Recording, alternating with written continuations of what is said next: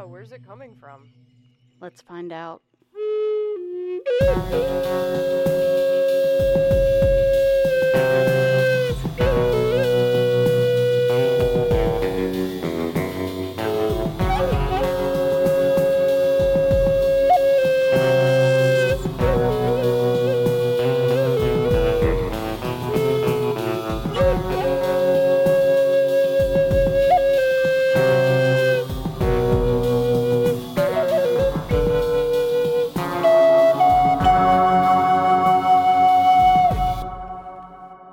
Welcome to the Six Degrees of John Keel podcast. I'm one of your hosts, Barbara Fisher, and with me is Morgana. Tonight we're welcoming experienced woodsman Chad Redding, co host of the Strange Familiars podcast and Tim Renner's research partner. How's it going? Oh, it's going great. Thanks for having me. Thanks for coming. Oh, Yeah. not- it, Yeah. It's a pleasure and an honor. Well, thank you. You're welcome. Thank you. Um, so you're you're kind of known as the the uh, sort of wilderness guy Yeah. of, of Strange Familiars, which I think is extremely cool because one of my oldest friends here in Athens, we call him Wilderness Guy.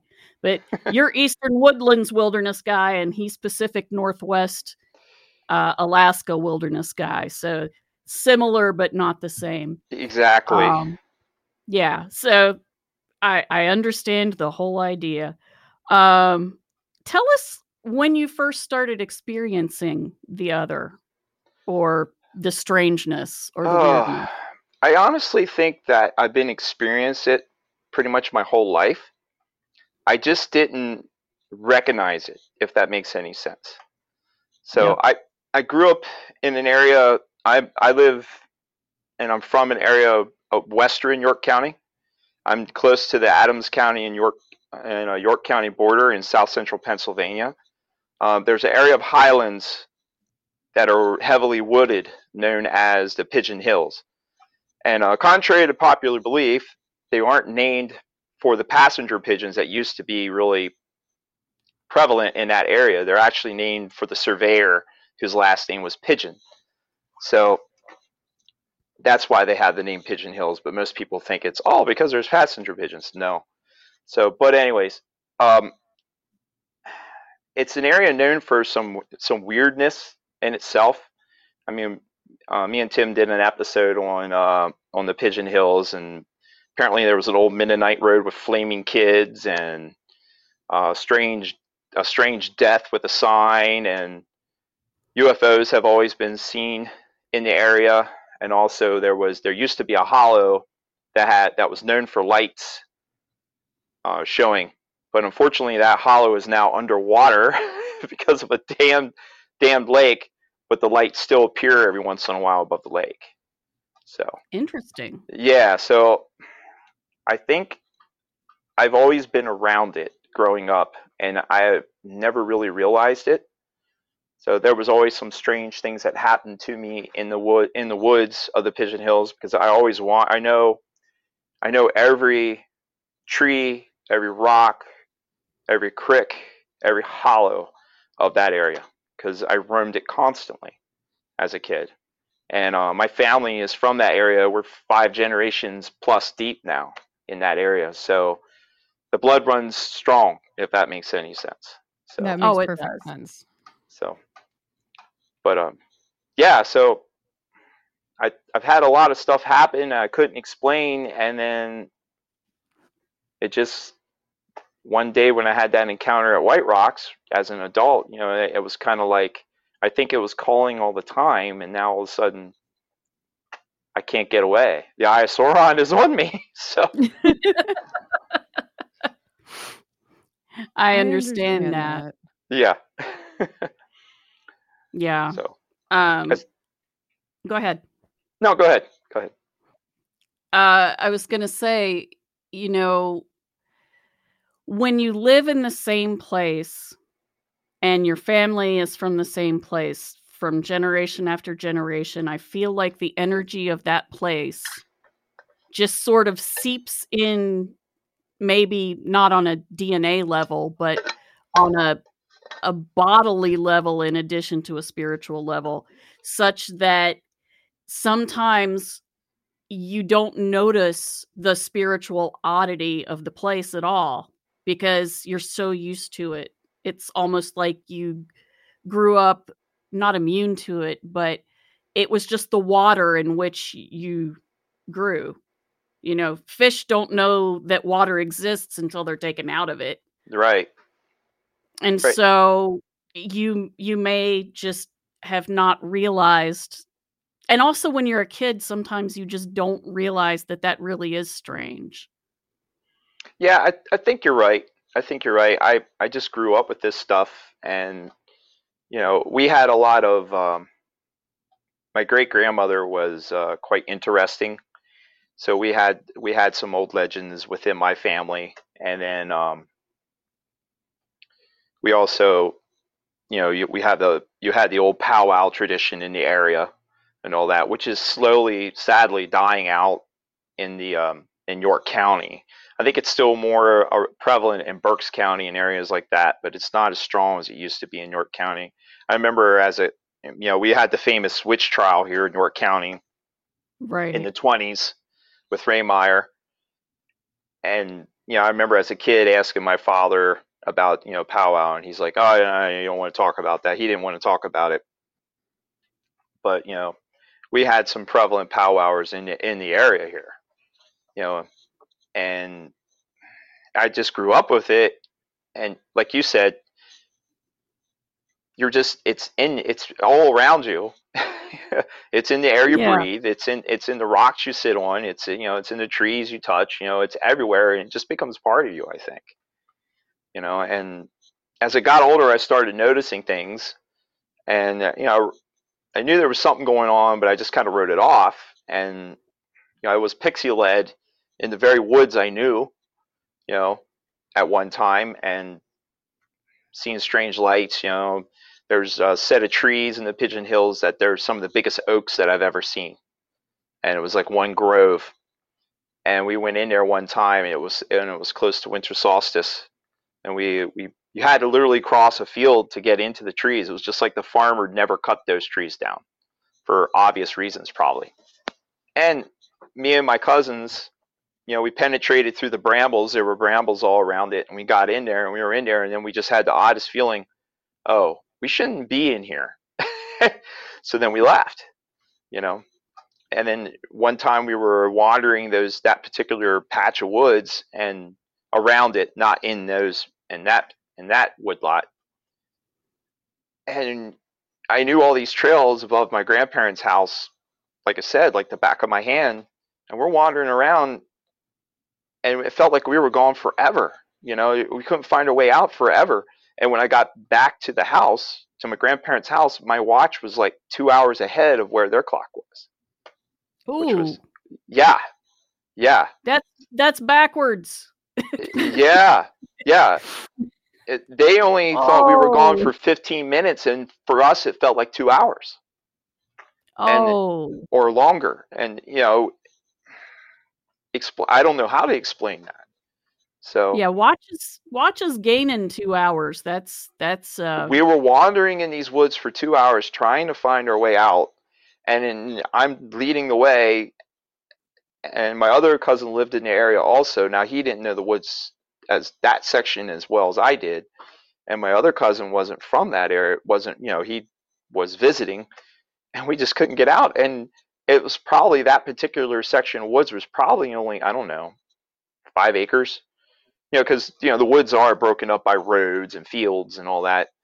And we just Yeah. just couldn't find a way out. It was it was crazy. It was crazy. You know and i'm like we've been in here for like two hours. You know when are we going to get out of here? And and i managed to get back and i got back to the house and they're like well you only been gone for like 15 minutes. Well what's with this thing you know? So Oh man, no. yeah. Yeah. Usually it's you you lose hours, you don't gain them. That's we gained. we gained. So uh, that was quite odd you know? Yeah, and yeah, that Uh, yeah, yeah, it, and that's like when you know that time we. Now I'm kind of like jumping around here, and I apologize for that. But that's like that time when we went into that patch of woods, and we're like, you know, we shouldn't be here. You know, we we're like, oh wow, this is cool. Then I just kind of looked at them. And I said, we need to go, and they're like, uh, why? Why? I'm like, I don't know. We just don't belong here right now. And then my other cousin, who one cousin was by marriage and the other one was by blood, and my other cousin by blood looked at me and he goes, yeah, I think it's time for us to leave. And then we left. And then after that, I lived. It was near my grandparents' house. And I lived one hill over and we at the time I lived in a, a farmhouse that had like four acres of land, and there was a section. The house was on the hill, and then you kind of go down into this little creek valley, and I went down in the creek valley, and there were like odd footprints, like walking around down there, like came up near the house, went back down into the creek valley, and all that. So it's like we disturbed something that we shouldn't have disturbed, Mm. and then we were being watched after that. So Hmm. it was quite an interesting time. That's nice. So, yeah, Yeah. yeah. It's Yeah, like and- the goblins. Well, Yeah. my grandmother, my great grandmother had a name, and this goes back to the Pigeon Hill episode of the Scrat. You know, which I think Tim translated as the Moss people or something like that. Because she was when I was eight years old. Now I'm going to tell this story again, obviously, because you know, even though I did tell it in the, the podcast episode, but it's still it's still a cool story. Uh, You know, I went over to my grandparents again, and uh, my grandfather, bless his soul, me and him were the only males in the family. So all the all the rest were females, and I don't mean that as an insult. No, Uh, and- but I do know what you mean. right. So you so were outnumbered. we were outnumbered exactly, and uh, my great grandmother was over, and she was very, very, very Pennsylvania Dutch, and my grandmother, who was also Pennsylvania Dutch, was over, and my grandmother and my great grandmother did not get along, because by my Mm. by my great grandmother's idea, she was never good enough for my grandfather, even though he was one of Mm. 13 kids. So I said to Grandpa, I came in the house. He he happened to be inside, and I said, uh, "Well, I'm going to go out and I'm going to I'm going to go play up in the woods," which I always did. I was always up there. You know, I'd go up. You know, I, we'd show up. I'd go up, and then the the deal was, you know, just stay in earshot, which of course I always broke. Yeah. And I went. And I was like, "Grandpa, I'm going up." My grandmother, great grandmother, was sitting by the uh, wood stove, and she heard me say this, and she said, "Russ, you can't let him go up there." And he goes, "Well, what do you mean?" He goes up there all the time. She goes, "She goes, Stratton will get him. Stratton will get him." And she and he's like, "What are you talking about?" And then and he's like, "Mother, don't worry about it. He'll be fine." You know. Well, then of course they got in this huge argument. My grandmother then said, "He can go up there. He can do what he wants. He's up here, up there all the time, and blah blah blah." And my great grandmother was so insistent that if I go up there, I was probably I don't know eight, nine, or ten, and I'm standing there. I'm like, "What did I do wrong?" Yeah. and they're Yeah. having they're having this huge argument over whether I could go into the woods or not because her father had told her she didn't live in the Pigeon Hills. She lived outs, outside of them in a, a little town or village called St- near Stoverstown, and um, they would go visit relatives in the Pigeon Hills. And her father would always tell her, I guess that would have been my great great grandfather, would always tell her, don't go wandering in the Pigeon Hills because the Scranton lives up there and it will get you. You know, and she described it as this, you know, short whatever with, you know, claws and teeth or whatever in her mind. And she's like, you can't let him go. And it was a huge fight. And then finally, my grand, you know, I'm just doing the short version of the story. And my grandfather finally said, come on, we're going outside. And he he got mad enough. He finally said, look, I'm going to let him go in the woods. I'll yell for him every once in a while and I'll keep an eye on him. Is that okay? All right, but I really don't think he should go. And then and then I went out and I said to Grandpa, I said, Do I really have to yell you know, yell for He's like, No, just go. He goes, I'll just pretend. So so yeah. Yeah. I don't know. I- So but go ahead, Morgan. Um, I wonder if that's just the divide between your family being from there versus her being town bred almost.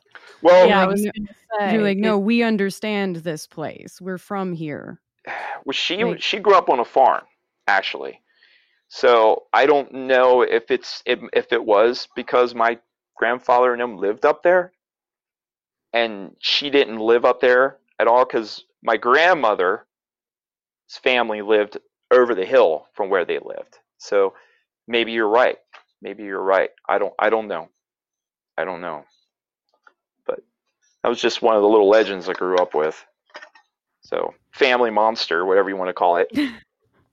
I mean, I grew up with my grandmother's house was haunted and everybody knew it and we all every so often we'd all like talk about who saw the ghost this year.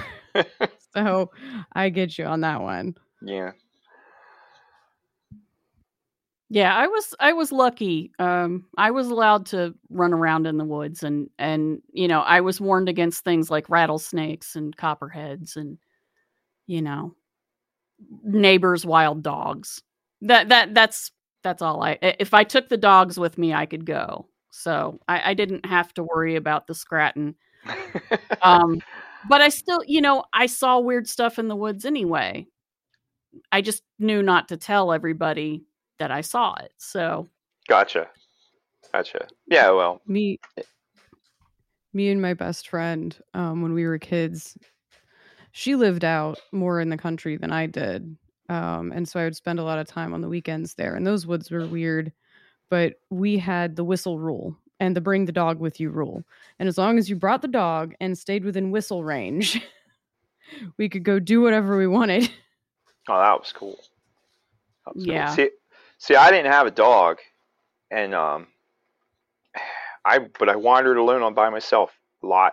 I mean, it, I still do. I still do. You know, I I go on a lot of camping trips by myself, and um, I don't know. I always felt comfortable more. I tell people this all the time. I feel more comfortable and safe in those in the woods, and that not just the Pigeon Hills. I mean, any woods, especially you know the woods in my area, than I do in town. So, and I can I don't. see that. Yeah, I don't know why. I, Yeah. It's where you're comfortable. Exactly, exactly. I mean, I, I would go up. We have a lot of, of rock formations in the Pigeon Hills, and uh, I would go up and and um, to this one hill above the house I lived in when I was a kid, and I would ride my bike up there, and then I climb up into the up into the woods, and I get up, you know, ditch the bike, hide it, and then go up into the woods, and I just sit on that rock formation, and just hang out, you know, all the time there, and just just think and just you know plot. you know how to take over the world no. But um just sit there and just chill out you know? And i've always i don't know i've always been comfortable with with with the with the woods. Um i love trees. I mean i think trees are great. I i, I really really love trees.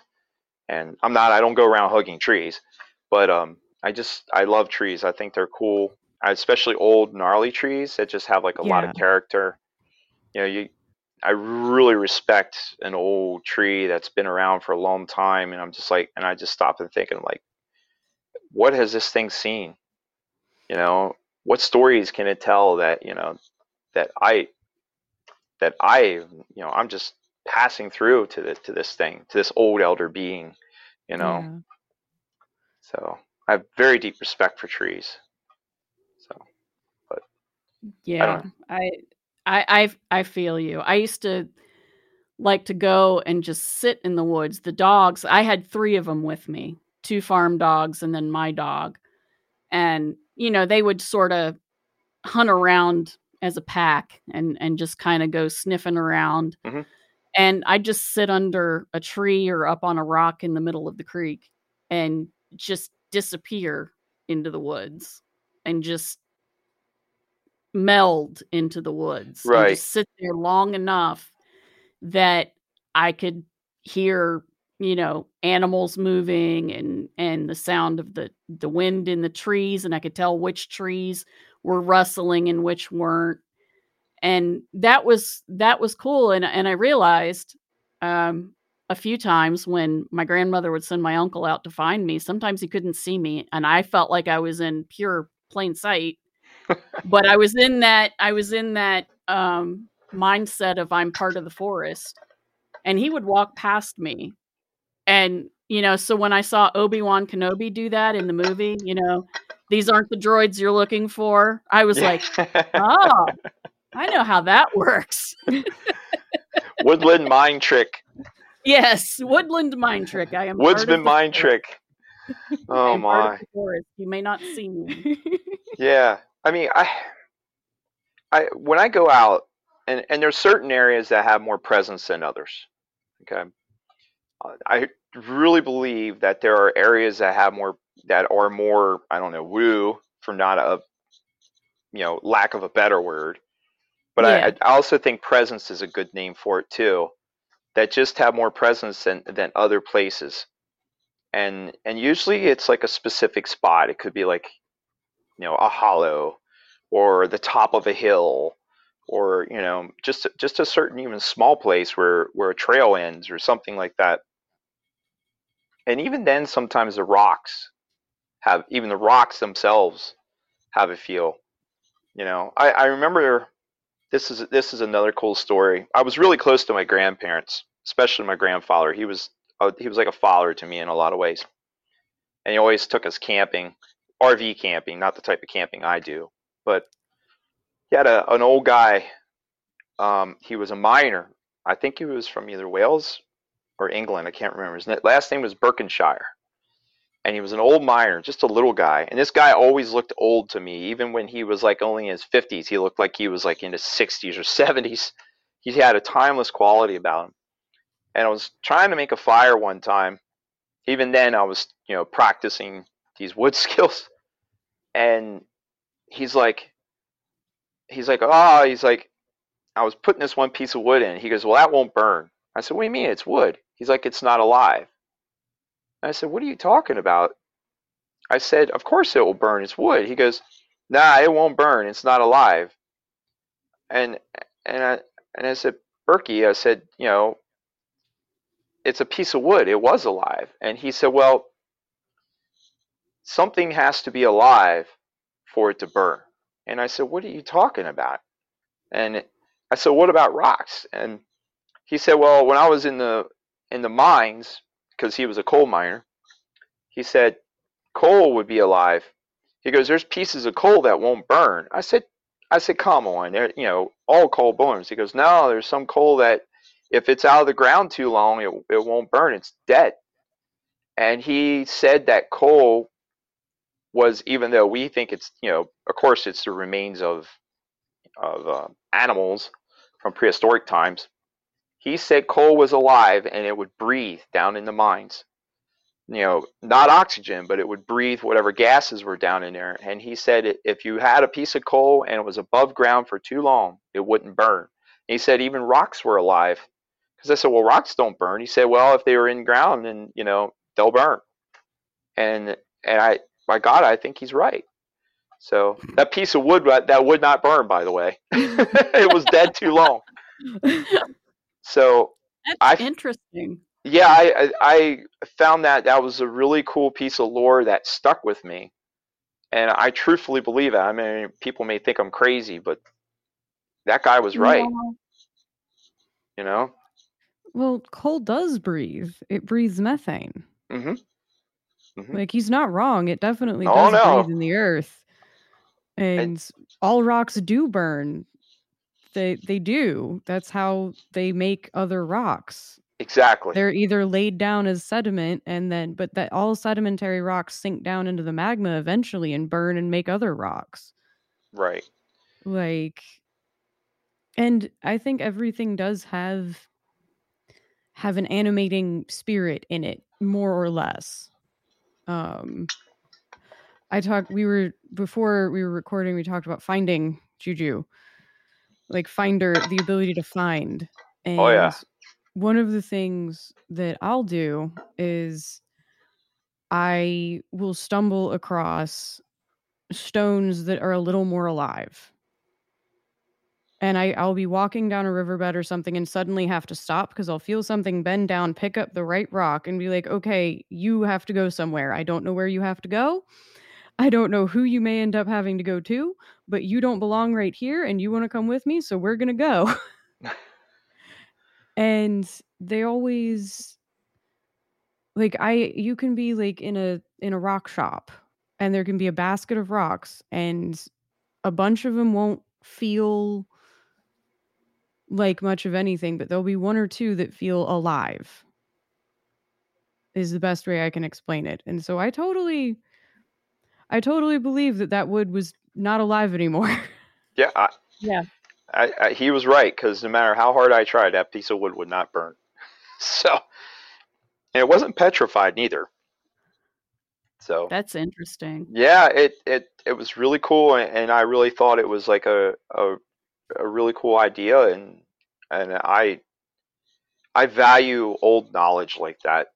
You know, I I really value like older people who have this knowledge. Like I have a friend who's an old woodsman down in um, Virginia, and he's super knowledgeable about stuff. And you know, he's from Virginia. And, I mean, he's got a deep Virginia accent, just like this.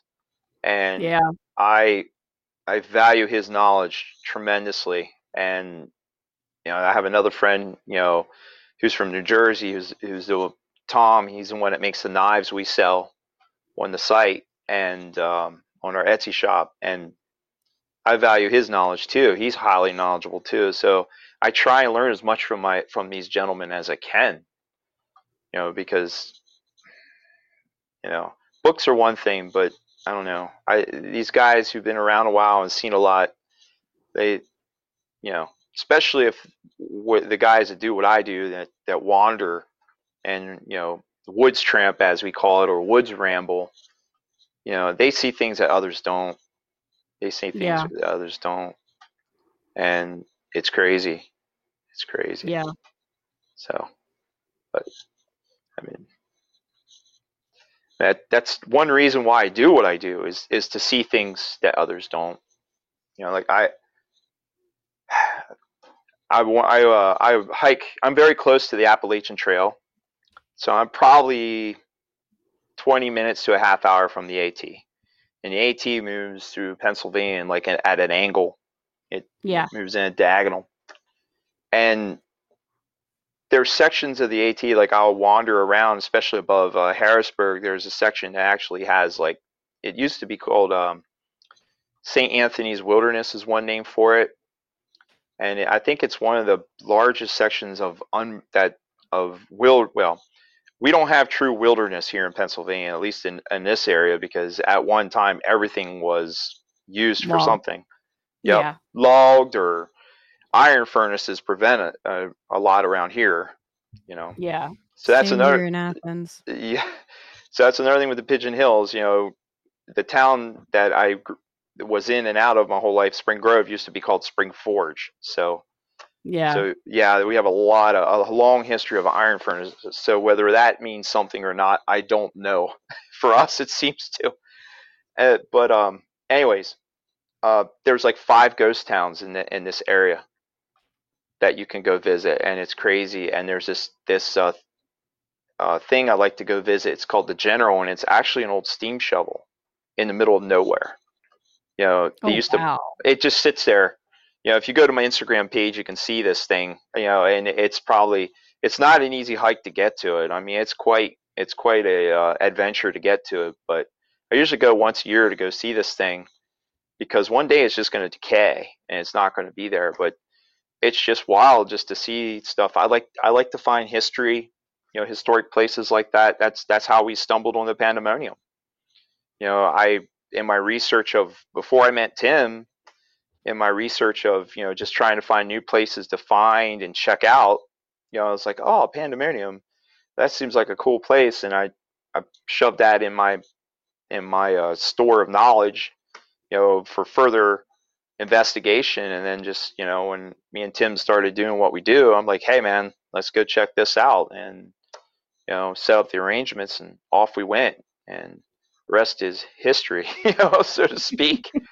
But we're actually we're talking tonight we're working on another project that's going to involve that place and some others and uh, we're starting to make some new um, how would you put this? New observations about it so that's going to be uh, an interesting little uh, adventure that we're going to step onto. I just hope we don't end up getting uh, biting off more than we can chew because that place is is pretty radical. So it's very responsive. Very responsive. So Yeah, I've listened to those episodes and and it's it's kind of wow. Very very very opinionated. The woods seem opinionated. It it, it is, and it it draws me. That place is one of the places that draw me. Like it's like one up, you know. I I just get an urge to go up there, and I've been up there a lot more than he has, and and it's just like I just like I like going there. That and a couple, pl- you know, two places in Michaux really draw me, and I don't know. I got this thing going on with Pandemonium. It it seems like I give it something, it gives me something, and back and forth. I I don't know what it is, and you know, just like that day I was up there, and I and I stumbled upon some some deer bones, some and and I found the jawbone. So I'm like, well, the skull's got to be around here somewhere. And, and I think that was a patron episode, so the regular listeners didn't really unless unless unless they were patrons, they didn't get that episode. But I'm wandering around and I'm trying to find the skull, and and then I finally, you know, it's to the point where me and Tim just talk to the woods. I mean, people probably think we're crazy, but at this point, we just do it. and and I'm just like, okay, I know the skull's here. Um, I, I'd like to, you know, could we, could I please have the skull if it's around, if you're willing to, you know, you know, give it up or whatever. And that wasn't the exact wording. I forget what the exact wording was, but I turned around and there was a tree that had fallen and it was dead for a long time and the root was sticking straight up. And I had just walked past it and saw and looked at it. And then when I turned around, there was the skull impaled on the root through the eye socket, through the bottom, through the eye socket. Like, here you go. I'm like, oh, okay. And of course, I took it because I needed to take it. And then I, I uh, left, you know, left something there, which I always do.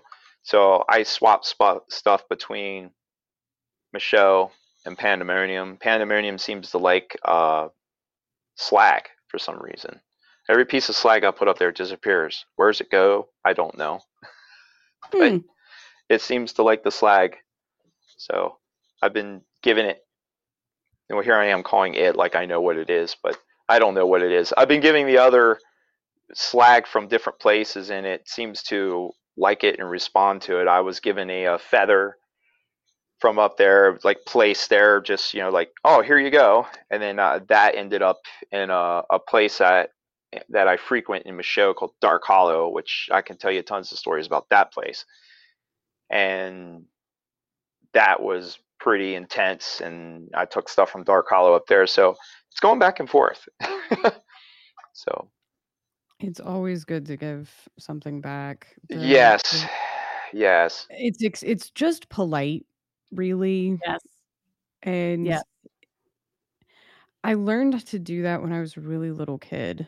Um, and then here in Athens, me and my friend, who was incidentally the same friend from the stay within whistle distance, take the dog, we've had a lot of weird experiences together. But we lived in a house um, on one of the county roads here, which mom later discovered is where they found uh, the bones of giants that they just Oh. put back under the road and reburied. Oh, and we're wow. like, we're not messing with that. Um, and these were these was a very weird and active place, but I would go in the woods all the time and I would just wander like aimless and I would like shift some kind of focus in my brain. So I was just listening to the woods and invariably and I wouldn't walk in a straight line. I would literally just wander. Invariably, I would stop and there would be a turtle shell or an owl feather. And I would always, I smoked at the time. So I would always take out and crumble tobacco and like leave pocket change or this cool shell that I'd found Yep. at the ocean, whatever I had. That's exactly what I do. Seemed like the Yep. right thing to give back. I would give back. And I've never found so many things in the woods in my life as we found in those woods. And it was Those constant. very giving. They were were- extremely giving. They were.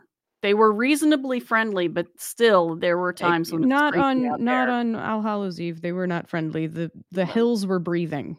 Yeah, that's that's Like, different. I looked out my window and the hills were moving, and I was like, I'm going to town right now. Now, see, I just would have walked towards the hills. I have the habit of just like, oh, there's something weird going on. Okay, I'm gonna go towards it. So- We we had had enough strange things happen at that house that I was like, you know, I really don't feel like going away with. I felt like I would end up going away with the fairies if I did anything but get in my nice steel box of a car and go to where other people were. Well, I my problem is some people have called have told me I'm I'm reckless. So I don't know. But my problem is is like I I want to see it and it's just like I'm going to go, you know. Like when we were at Pandemonium, I was chasing that white thing. If Tim wouldn't have called me back, I would have kept going. If if him and my son wouldn't have called me back, I would have kept going because I'm just like I, I don't know. I I guess my uh, curiosity overrides my uh, preservation instinct, or sometimes I think the stuff. it calls. lures you. Yes, yes, and It it's just like you. I, I've never been. There's only been a handful of times where I've been really like scared, and then a lot of the times it's more of a feeling like, okay, it's time for you to leave. It's more. It's more that versus fear. If if that makes any sense, That you know. makes perfect sense. That's Yeah. how it felt when the hills were moving and breathing, and I was like, this is not a place for people mm-hmm. right now. Mm-hmm. It can wait until my friend's off work and I absolutely have to go home. and then at least I won't be by myself. Y'all could have spent the night at our place, but you know, It was fine place- when we got back. I know, I know it was. I remember or we that. would have come right we would have come right back. Well, yeah, because I came tear assing into the house like with eyes as big as saucers, yeah, going, Mom. yeah, Oh my. yeah. Uh, You know, I, I'm, I'm not. I don't think I'm quite as bad as you are, Chad, but I You're pretty bad. I'm pretty bad. Yeah, I um the the night that uh we heard howling and growling and tree shaking and footsteps running all through our woods. It was about 30 feet from the house. Um and it was loud. We could hear it inside the house with all the windows shut. And it's terrified both of our huskies who were afraid of nothing. Well one was afraid of absolutely nothing and the other one was afraid of people but nothing animal. She was not afraid of any animals. Um she was terrified. That was actually what stopped me.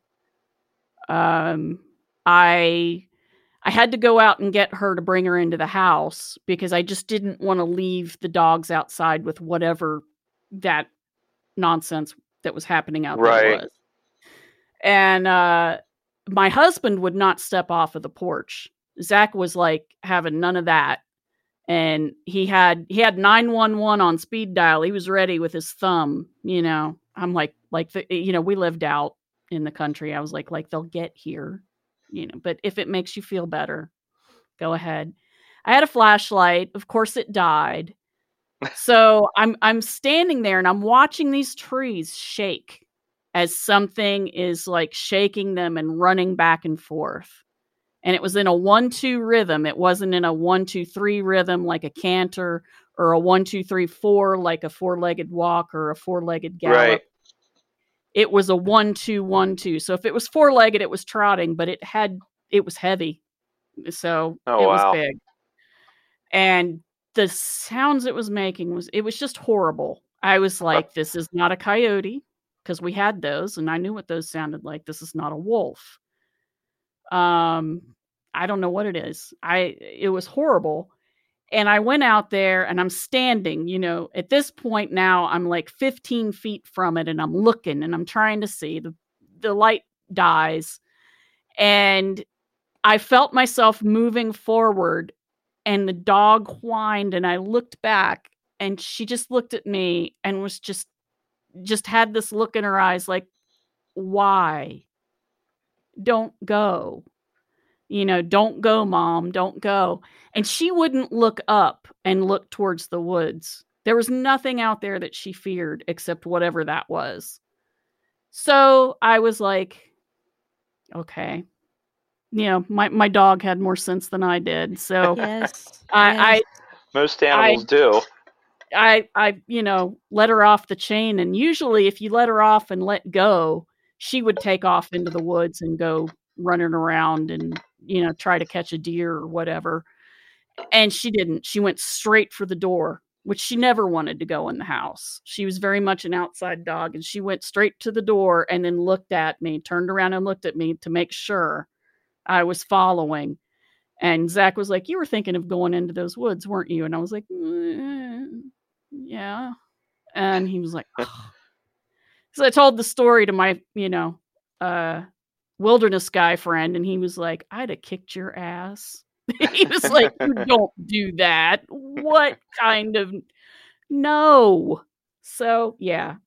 If ever we're on a, a field trip together, you and I are not allowed to go, you know, we have to have another person or two with us to keep Right. us from doing something stupid. yeah, yeah, I, I, yeah. Like I said, I, I don't know. I don't know if it's lack of common sense or if I'm, you know, or if I'm just, I'm drawn to it. Yeah, I'm curious. A lot of it. I mean, I mean, I was so close I could almost see it. That Yeah. was that was killing me. It was so close I could almost see it, but I couldn't see it. that's exactly what was happening at Pandemonium. I could see it, and I'm like, I'm just there. I'm almost there. I almost got it. You know, I'm, I'm all but there. And then Tim's like, Chad, Chad, you know, you need to come back. You know, Yeah. And he was right. He was right. And I would have kept going. I just would have kept going. I was I was hunting. I was on I it. completely understand both of you and your curiosity, but uh, my opinion is cowardice is nothing to be ashamed of and is a survival strategy. I think you're right. I, I do. So I'm right. gonna I'm gonna I, I'm I've seen a lot of weird stuff. Very few weird things truly frighten me. But if I get the it's time to go feeling, I'm going to listen to the it's time to go feeling and politely be like, "Oh, thank you, Woods. It was so nice to see you, but I think it's time for me to go home now, and I'm going to go home." yeah, my problem is I'll get the it's time to go and then and then I just have to push it just a little bit further. And I And that- understand that. And that's and I usually when it admire that becomes in a problem. others. I admire that in others. I'm just not going to do that. You don't admire it too much in me, but I'm your That's mom. because you're You're my like, mother. You're not allowed that- to go. Well, that's like when we were at Gazoo's Woods, and then I asked whatever's there.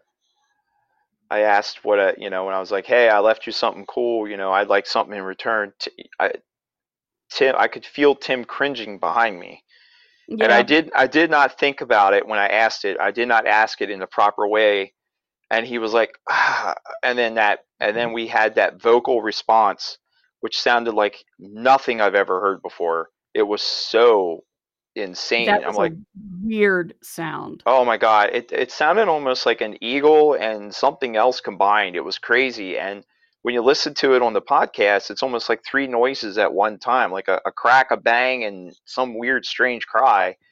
And then I went to, you know, and then we didn't leave right away. And I still, you know, took two more steps forward because I could see the eyes up ahead, and I'm and I'm pushing. And then Tim said, um, I think he asked then, you know, go ahead, throw something, but just don't hit us.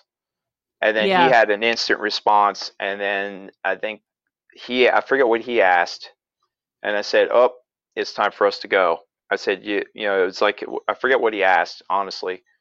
Because after yeah, a while, the, all, either. all this stuff kind of flows in flows into one for us after a while and what did he ask?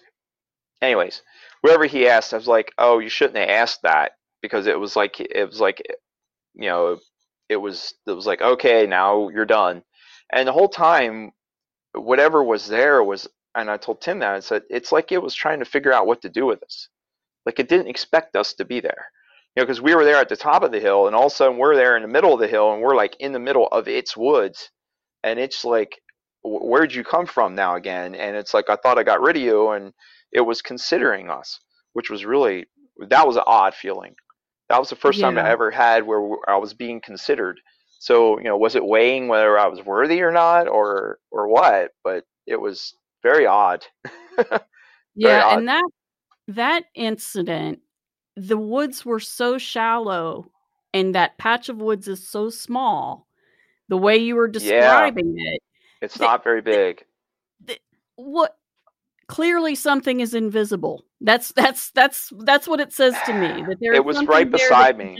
can't see it, and it's it's right there, and hmm it, it just to me that that says that either you know they're part of this realm but in mostly invisible or most of the time invisible or they're part of a realm that's just right next to ours and they can sort of move fluidly back and forth across a very thin barrier or something Yeah, it but yeah that's it was weird it was really weird, and we weren't expecting anything to happen there. Honestly, we were not expecting to get that, and it just seems like wherever we go now, not all the time, but most of the time, something happens.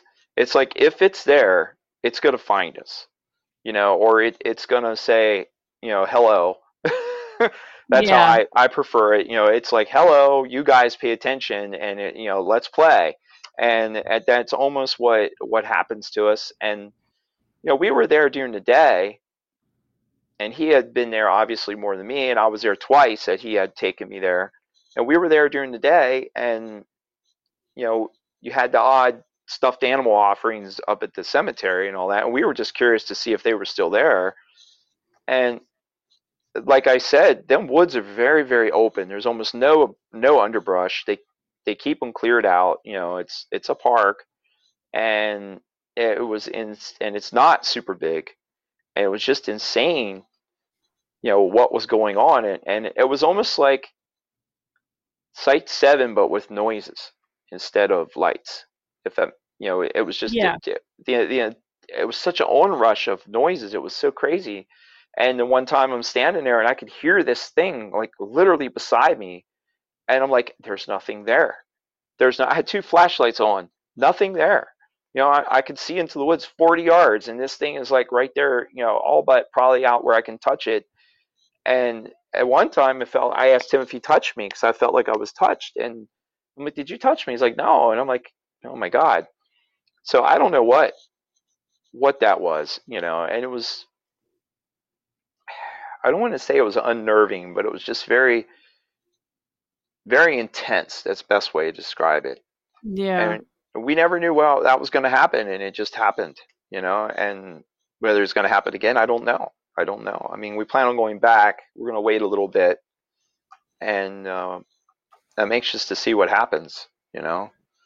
So, but we never go out and this is one thing that I feel that is kind of unique to what we do. We never go out with the intention of finding anything, and we never go out trying to stir things up. Like I told him the other day, I'm like, we don't go out. We're not, you know, once in a while we might bang on a tree, and you know, and we might talk to the woods, but we don't go out and we're not like hollering, you know, trying to, you know, like some of these flesh and blooders do, and you know, you're banging on the woods, you're, you know, they're hollering, they're screaming, trying to get a response, and I feel it's better just to. I told him the other day, I said, what I like about it is when we go out, we just let it happen, because if it's going to yeah. happen, it's going to happen, you know, and it's going to yeah. find us, you know, and it it seems to find us, you know, even when I'm out by myself or he's out by himself, you know, because we wondered for a while whether it was both of us together, you know, and it isn't. it isn't, right but it's it's really crazy. I mean, that's like there's a Dark Hollow is very very responsive to me. I have this this spot for some reason we have an understanding, that's the be- that's how I describe it as an understanding.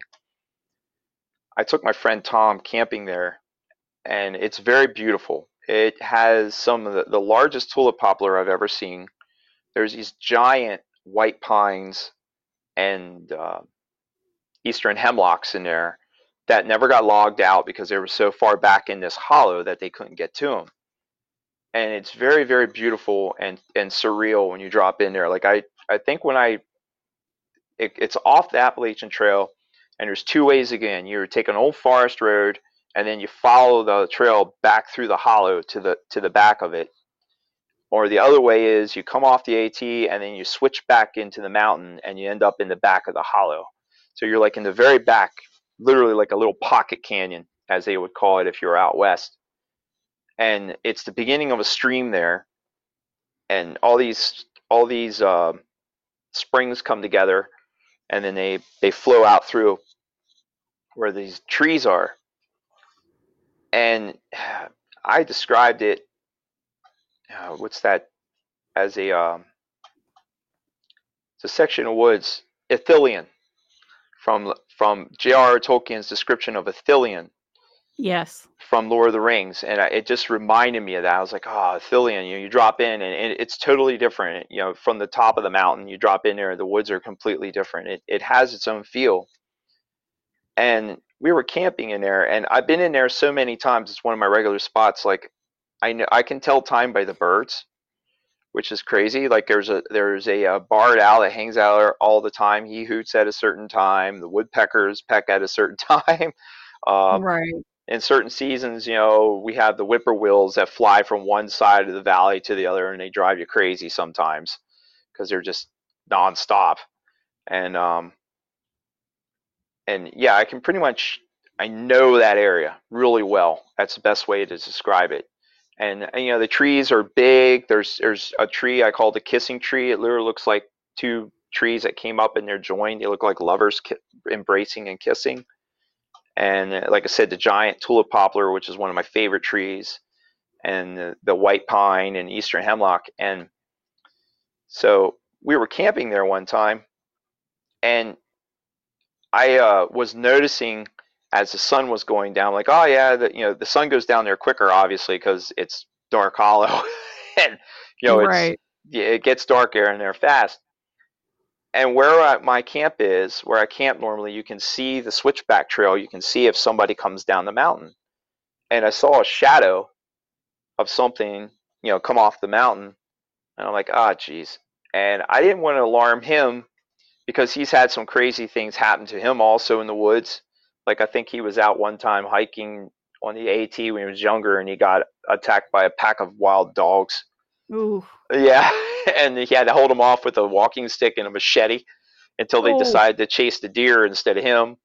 Him and his other friends were out one time, and, and they somehow I forget where they were, and he ended up with a, a group of soldiers that were training surrounded him. So he's, he's Mm. had some wild experiences Yeah, that too. doesn't sound like fun. No. So I didn't want to alarm him. And he, you know, he knows my penchant for the for the strange. And I'm like, and he goes, "What?" He goes, "You saw something, didn't you?" I'm like, "Yeah." He's like, "What are you going to do?" So I'm going to go out and check it out. Might be a coyote or something. Cuz I've had coyotes come up on me in there. I've had deer like right across the creek beside me. I've had a lot of wildlife encounters in there also, which is awesome. I got up and I looked. I'm like, "Oh, nothing there." And uh, of course I had checked the uh there's an offering site in the back of the hollow and i checked that and you know did what i needed to do there and uh, he's like did you see something i'm like yeah i said but you know let's just keep it cool but earlier that day and i'm going to tell you this because this is part of the story of that same weekend there was a stream there, the stream was flowing you know we were getting water out of the stream and i was filling my uh, my filter bag up and I'm like, boy, it'd be nice if there was like a spout, you know, that I could get this underneath better, you know, so I could fill the canteen or whatever. He's like, yeah, it's flowing pretty good, but we just kind of could use a spout. So we had, we made dinner, we started our fire, we had the lanterns going and stuff like that, and then finally we we turned in relatively early. We both turned in about, you know, I guess we're old men. We turn at nine, ten o'clock, and I and I went to bed in my tent and he was in his tent. And then i heard something sound like you know he got up and walked between our tents. And i'm like oh he's just going to the bathroom. Because i always relieve myself in the same spot there. Okay? It's like that's the spot i'm allowed to do. I, I have certain rules i follow in there which you totally understand. And I'm like, oh, you know, Tom's just going to the bathroom. So then um, next morning I got up and I said, I'll just sleep. He goes, oh, I slept really, I slept like a rock. And he snores, so I knew he was sleeping like a rock. And I said, oh, you woke up to go to the bathroom though, right when we turned in. He goes, no, because I didn't wake up to go to the bathroom. I said, well, I heard somebody walk through the camp. It was definitely two-legged. It wasn't four-legged. He goes, well, I thought that was you. I said, well, and I said, well, I thought that was you. And he goes, wasn't me. And I said, Mm. and I said, oh, okay. and he goes, it was this place, wasn't it? And I said, yeah. and uh, so then I went to go get water, you know, to refill the water, to fill the bag up. To we always, even though the water I know is pretty clean in there, we still filter it just for safety's sake. I went to fill up my filter, and I said, I said, and there was this log placed, a hollow log placed in the middle of the stream, and it made a perfect little spout for us to get the water underneath. And I said to Tom, I said, "Oh, did you put this in? This is awesome, great idea." And he goes, "Well, I didn't do that." He goes, "Did you do that?" I said, "No, I didn't do that." He goes, Oh. "Yeah." He looks at me and he goes, "It was a hollow, wasn't it?" I said, "Yeah, it was a hollow." And I said real loud, I said, "Thank you." I said, "I'll leave a little bit of food before I leave when I leave." So yeah, all this happened in uh, the same camping trip. So, which was Yeah. uh, crazy. so yeah, that place and me, we got a bond, and you know, I visit it frequently, and I make sure when I'm there, you know, it, it seems to react to me, and I react to it. It's always been positive, except for one time when I first took the pandemonium fil- uh, feather in there to the offering site. Um, it was getting dark, and I had a boulder come flying off the uh, mountain at me. And I'm like, oh, geez. I'm like, I think it's time for me to go. And the wind had picked up. And so I started walking out, and I was paced out the whole way by something. You know, it was pacing me out of the hollow. And then when I got out of the hollow and I started working up the forest road, there were lights down because the forest road's still kind of a little higher. And there was a, a patch of woods that were all pine. And down in there, you could see lights moving around. I'm like, don't look at the lights. Don't go down towards the lights. Just walk because I still had two miles to get back to my car. And I'm like, just keep walking. Get back to the truck. Don't don't screw around. You're out here by yourself. You know, I had Tim's voice in the back of my head. You know, when you don't follow the lights. so Yeah. yeah, yeah, that's where my common sense, you know, kicked in that time. You know, I really did want to go down and see the lights though, but yeah. but yeah, Yeah. You didn't. Yeah, who because knows? If now you're he's gonna have to talk to boulders thrown at you, it's Well, that in was the in, that was in the hollow. This was outside of the hollow in the Oh, forest okay. road. I had already left the hollow, and you know this boulder came cra- crashing down, and I'm like, oh. And then as I'm walking out, I'm hearing stuff break on the mountain because it's a very narrow valley. It's very as you leave the hollow, it's very narrow. The trail like snakes up on the side of one side, crosses the creek, and then it snakes on the other side, then crosses the creek again, and then you come out to the forest road. And uh, I'm on that you know, it was not long after I put the uh, feather there, and I'm like, here you go. You know, this is from Pandemonium. I don't know if it wasn't happy about it or what, but that boulder came in, and and I'm like, okay, it's time for me to go. And it was getting dark, so I started moving out, and then that's when I started hearing crashing, and then I heard footsteps or whatever pacing me, and I'm just like, it's following me all the way out. Don't look back, just keep going.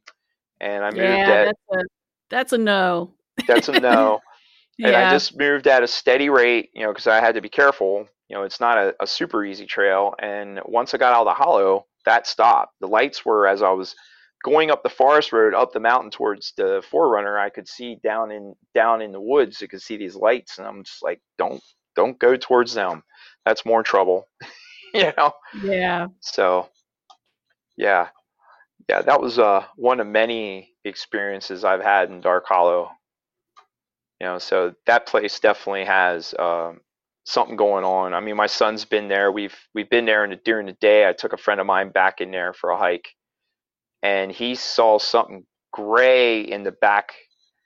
Because if you go further back enough, it's where the creek, all the springs come together. You can't penetrate anymore because it's so full of rhododendron and mountain laurel. It you would have Yeah. to hack a trail back through. Yeah. And he, there were these a flock of birds.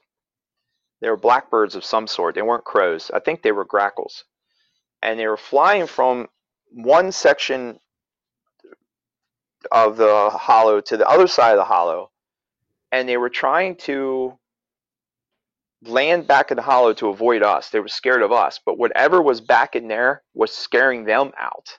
And they were flying, they were having a fit because they couldn't figure out where to land. And we heard rock clacking back there Mm. and it was loud. And my my son's and I told my son, I said, stay at the campsite. You just stay here. I got to go back and check the site. And then my friend Dan was like, there's something gray back in there. And then he saw a flash. He's like, there's a person back in there. I said, there are no people down back there, Dan. But whatever was there, I couldn't see it. I could hear it moving. And the birds were trying to land because they didn't want to be near me, but they wouldn't want to be near whatever that was. So that was pretty interesting. So yeah. that was uh, Yeah. quite a quite a day and i'm like okay it's time for us to go you know we need to just go and just let whatever wants to be here have its have its time Yeah. and uh, and then we left but most of the time it's never mean or anything like that it's it's pretty, pretty me and it or whatever get along pretty well so yeah. yeah That's cool yeah. I You know, feel the- bad for the grackles. you feel Yeah, yeah, I do too. I do too. Poor things.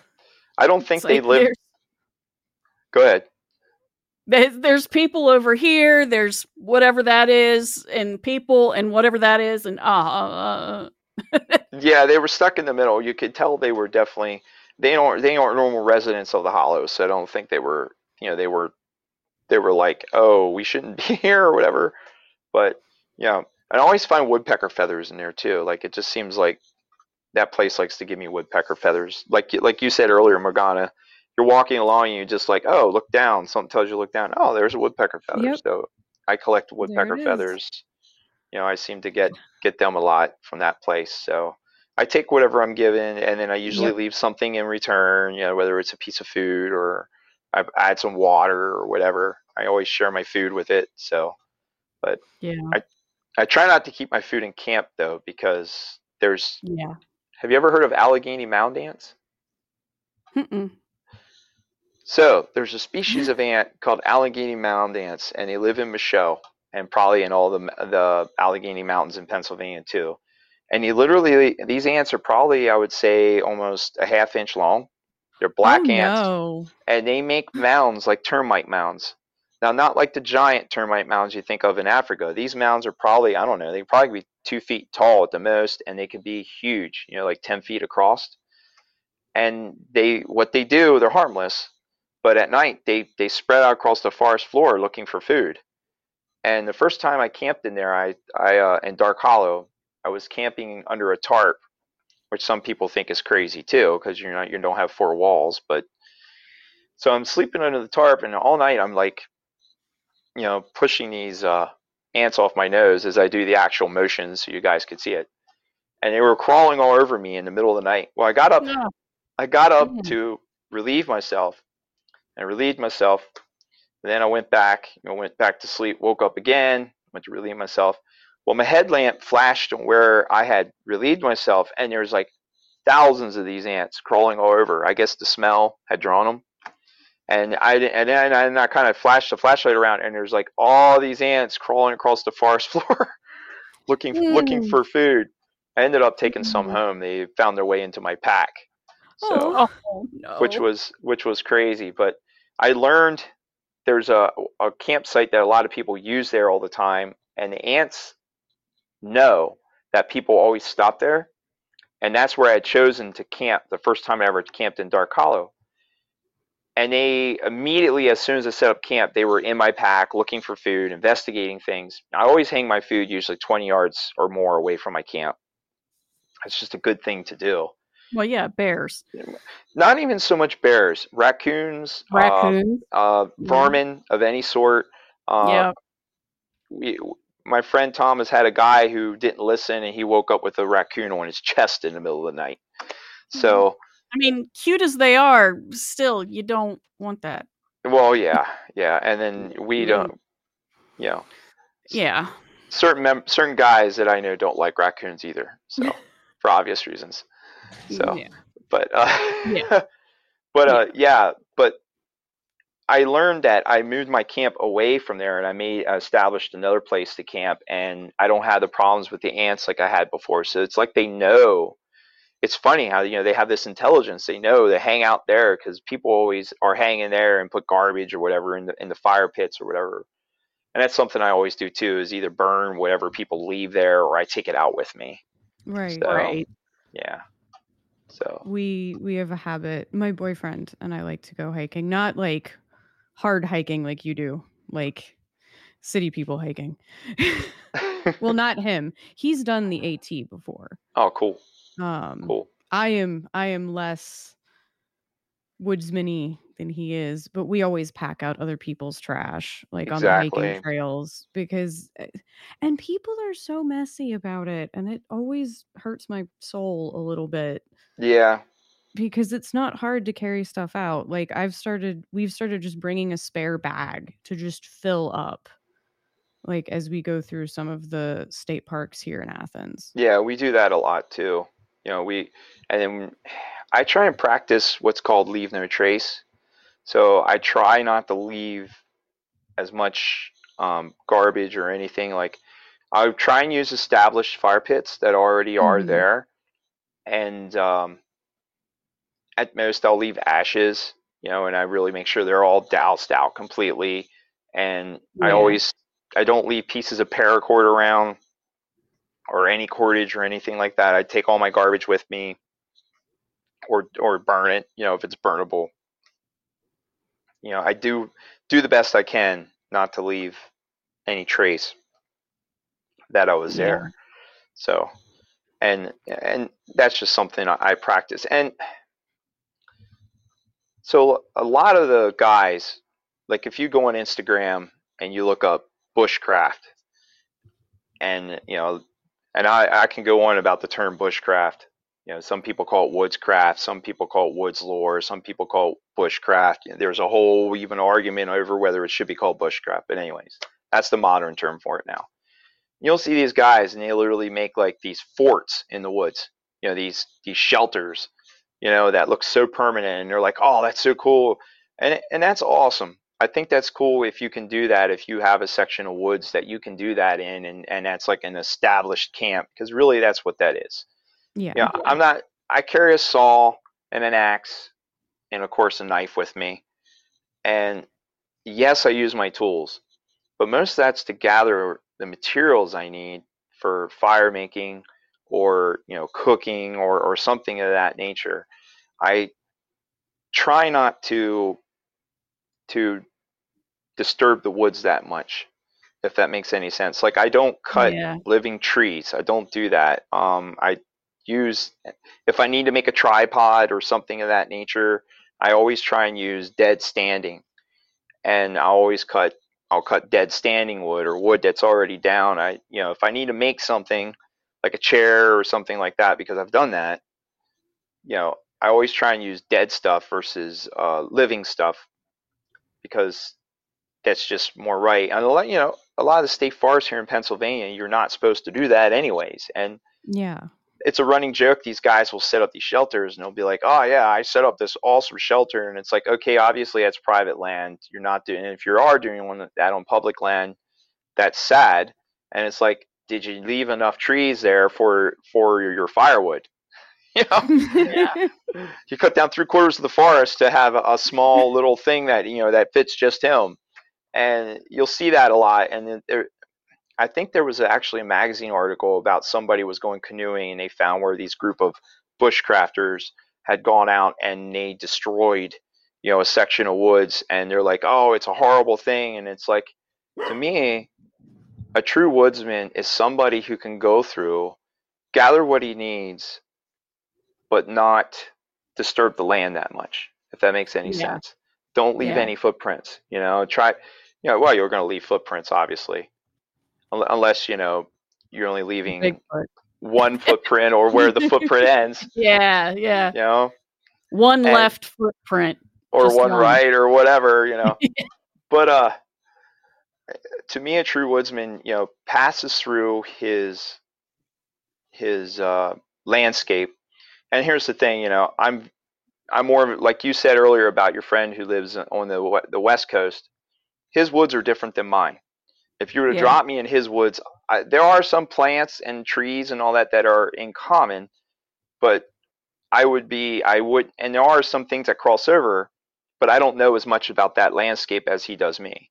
So my skills would have some use, but I would still have to learn some new things to to prosper in that landscape. Yeah. And you know, so uh, to me, a true woodsman goes through, gathers what he needs, but only takes what he needs, leaves some for others, and doesn't disturb the woods that much. And Yeah. Yeah. and and I think that's one reason why sometimes the woods are a little more responsive to me versus other people. I was that- gonna Yeah. say that. Was I was gonna say I think that's why the woods talks to you more hmm because you Yep. approach it as an you appro- you approach it with utmost care and respect, I do. Yes. I which do. is something that people don't really do as much anymore. And yeah, I think you're right. And I think a lot of people have lost touch with their landscape, if if that makes any sense. I mean, you still have farmers who are still people are connected to the landscape and all that. And I I wish people would get out and would and that's one thing why originally before I met Tim, like I started the uh, YouTube channel and you know started posting on Instagram the hikes and all that because I'm actually just trying to inspire people to get out and see what's out there because I don't think they you know and not only just like the cool things like the general which I described earlier but just to see the woods around you know Yeah. and I always tell people there's a little bit of wildness around you you just don't realize it you know you could if you're driving along the road and you see that bank over that bank of where that guardrail is and there's all these trees that's a little bit of wildness that's there and it, you'd be surprised what you'd find in small little woods like that you know Yeah. and i we don't have a family of foxes here. in- Yeah. right, right in my apartment complex. There's a family of a male red fox and a female red fox and their three kids. And if you go out at the right time at night, you will see the baby foxes. That's and it's awesome. really cool. see that that is mm-hmm. awesome and to me that's magical that's what and here's the thing to me a lot of people you'll say about re-enchanting the earth and all that stuff the earth's already enchanted You've just got to take the time to pay attention to it and look at it you know so i mean I think people are what needs to be re-enchanted. I think it's people. The earth itself, as you say, is already there. It's enchanted. Mm-hmm. It has all the enchantment it needs. We're the ones who've forgotten. you're i think you're right i think you're right and it doesn't take much it just you know you just got to pay attention look around i mean like with the the training i had or you know the skills i have you know some of it was taught to me by others some of it self-taught. I don't look at the forest like most people do anymore. You know when i go into the woods and i look around i'm i i'm always looking for like shelter materials I can use to make fire, you know, to you know, I when I to me and and this is part of why I say the woods is more I'm more comfortable in the forest than I am in the town because the forest will give me food, it will give me shelter, it will give me comfort, it will give me warmth, it will give me medicine, you know, if you know how to to get if you those know things. where to look. It- oh yes, you know, and I can't turn it off. I mean, it's constant. I mean, I I walk around and I'm like, I'm driving along and I'm looking at, oh, there's that tree. I can use that for this, and you know, and and it's not just foraging for food. It's like, oh, you know, that looks like a good place to camp. It it it. I can't turn turn it off. Uh, you know, we were driving. We were me and Tim were uh, checking out a cemetery, and I'm driving along, and I see this tree, and I see this gigantic horn, you know, hornet's nest, one of the paper hornet's nests. I'm like, oh wow, cool, that's tinder, and I'm and I Mm. stop. And I get out, and Tim's like, "What are you doing?" I'm like, uh, "He's like thinking, oh, what's he see? You know, is he seeing something paranormal? What's going on here?" And I said, "No, no, man. It's just it's just a hornet's nest. It's it's just you know it's just a you know a paper wasp nest. You know that's a big chunk of tinder right there. Now I'm trying to figure out how to get this. And I got back in the car, and he goes, "ABW." I said, "ABW? What's that?" He goes, "Always be woodsmansing." He's like, "Chad, always be woodsmansing." So yeah, he calls That's that an awesome way to be. so if you ever Yeah. hear a, if you ever hear him say ABW, that means oh you know Chad is always ABW. That's always be woodsman sing. So I recently said, well, you're ABW too, and he's like, what? I said, always be wizarding, man. Always be wizarding. Yep. So, Yep. but Yep. yeah, yeah, and you know it's you pay attention to the forest, you pay attention to the trees, you pay attention to the the animals, and you know they'll tell you things. They Yeah. will. And, and not just Yeah. paranormal stuff, just you know they'll tell you things. It's gonna rain. Yeah, it's gonna this rain. is gonna be a bad winter. You know. When the squirrels are going crazy jumping in front of your car to grab a black walnut off the road, you know, like manically in October, it's going to be a bad winter when Mhm. they're all doing it. They're chasing each other and stealing each other's black walnuts. Yep. That's because I will not forget that was the winter that that the kid didn't go to school for like a whole month. That's right. Oh wow. Oh, Yeah, that was a bad winter. yeah, That was a bad winter. especially for for here. You know, we don't generally get that much snow, but it that was a whole month of snow, pretty much. Yeah. And was that um, was that like nineties? five years ago. Yeah, no, five years. We, five or six years ago. okay. Yeah, we seem In to the get bad. 1990s, we had that blizzard that Yeah. came through. The early nineties. And now I'm showing my age. But uh, yeah, yeah. but yeah, we we seem to get big snows every like ten years or five years or something like that Yeah. around here. So and and uh, but yeah, if you pay attention, you'd be surprised. Like I followed squirrels. Like if you hear a bunch of them in the woods carrying on, I'm like, oh, okay, there might be, you know, especially this time of year. Well, a little earlier, there the I can find a mulberry tree because they're all like, "Oh, the mulberries are in," and you know, and they're all over it, and I follow it, and usually you hear the birds or the or the squirrels. I've done that too. I followed animals to food sources already, Yep. or water Yep. sources, or anything like that, and you know, they've led me to some pretty cool places too. Like sometimes I don't think the animal is actually leading me to a food source or whatever, but it leads me to a, a place that's enchanted, you know, that's for the other, you know, or I, I've been warned also. Yeah. So Yeah. we, I've had crows do that. mm-hmm. Just be like, nah, you don't want to go this way. yep, And I'll have them alarm call. And then I'll be like, okay, no.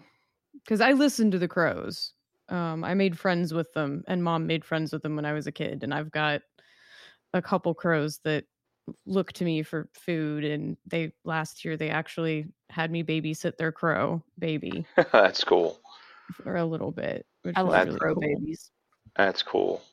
um, but I'll listen if they if they come if they're in the trees and they're like not doing their oh it's you noise and instead they alarm call and like I look around and I don't see a hawk and they're not talking about the hawk I'm like okay I'll go back inside now Yep.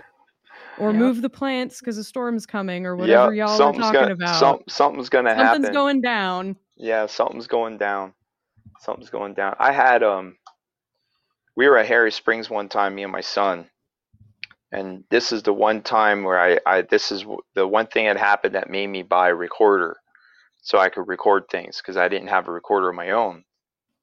And we were up in Harry Springs and that place is is uh different during the day, but when it starts to get dark, it it changes and we were I was using the, that uh, Randonaut app, and I was cha- I was going through a a section of uh, rocks, and we passed over a rock field, and we ended up where the app led us, it led us to this point. It was a very interesting rock. It was like an arrow-shaped rock, and if you stood on the arrow-shaped rock, it pointed to the one mountain. This was in Michaux, of course, and it pointed to the one mountain where the noises usually come from, and the sun was going down behind that mountain, which was crazy. And then we ended up finding, I think it was like a, this was when we were finding the spiral shells, and there was like a, a, a spiral snail shell on that rock. I was like, wow, this is cool. So this is what led me to this.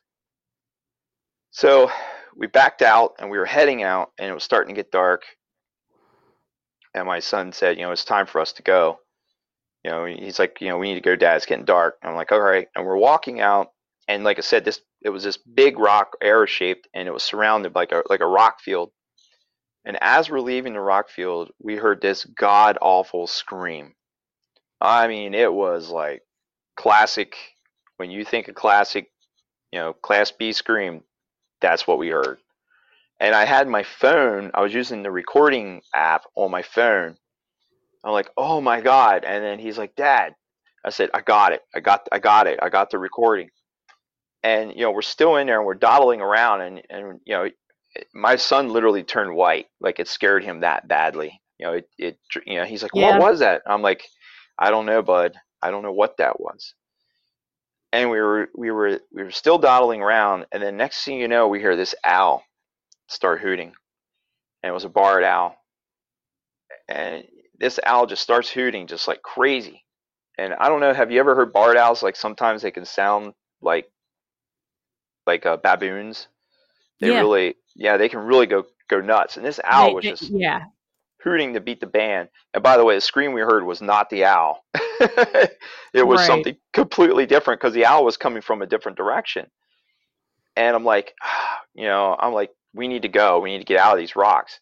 Well, we got out of this circle of rocks over the rock field. We got back across the creek to the trail. Next thing you know, we start hearing guns going off where we were at.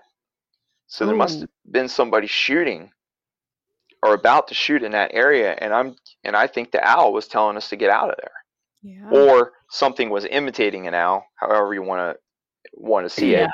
But to me, it sounded like an owl, and you know it, that was very crazy. It was just one of the main things that has happened to me at Harry Springs. And we're hiking out, and like we just we need to go before it gets too dark, you know, because I was more concerned about him.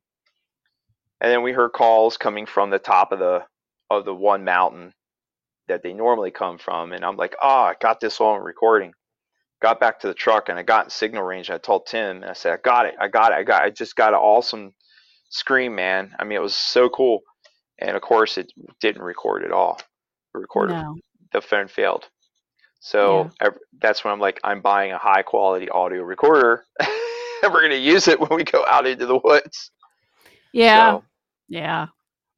I was waiting for the the the phone didn't record because I knew. yeah, that- yeah. you knew that was going to happen. happen. Yep. Yep. Exactly. Exactly. In that place, nothing, and it, it doesn't put, you know, doesn't doesn't surprise me one bit. No. But yeah, mm-hmm. I mean that that's another place that responds well.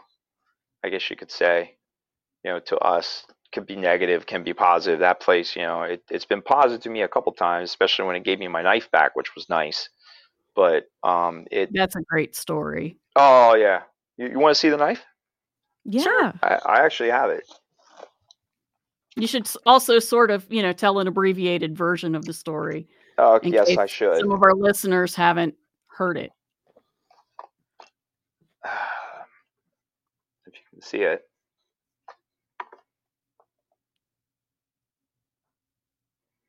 Can you Oh, make it there out? it is. Oh, that's pretty. That's gorgeous. So this is a, a Nessmuk pattern. That's the blade pattern. It's the blade shape. And then the handle is made of curly maple. That's beautiful. And that was made by my friend Tom. And then um, all the all the Ruck Rabbit members have this color, have the red and the brown sheath. So all That's our nice. all our knives have that sheath. But um, yeah, that's a, a pattern of uh,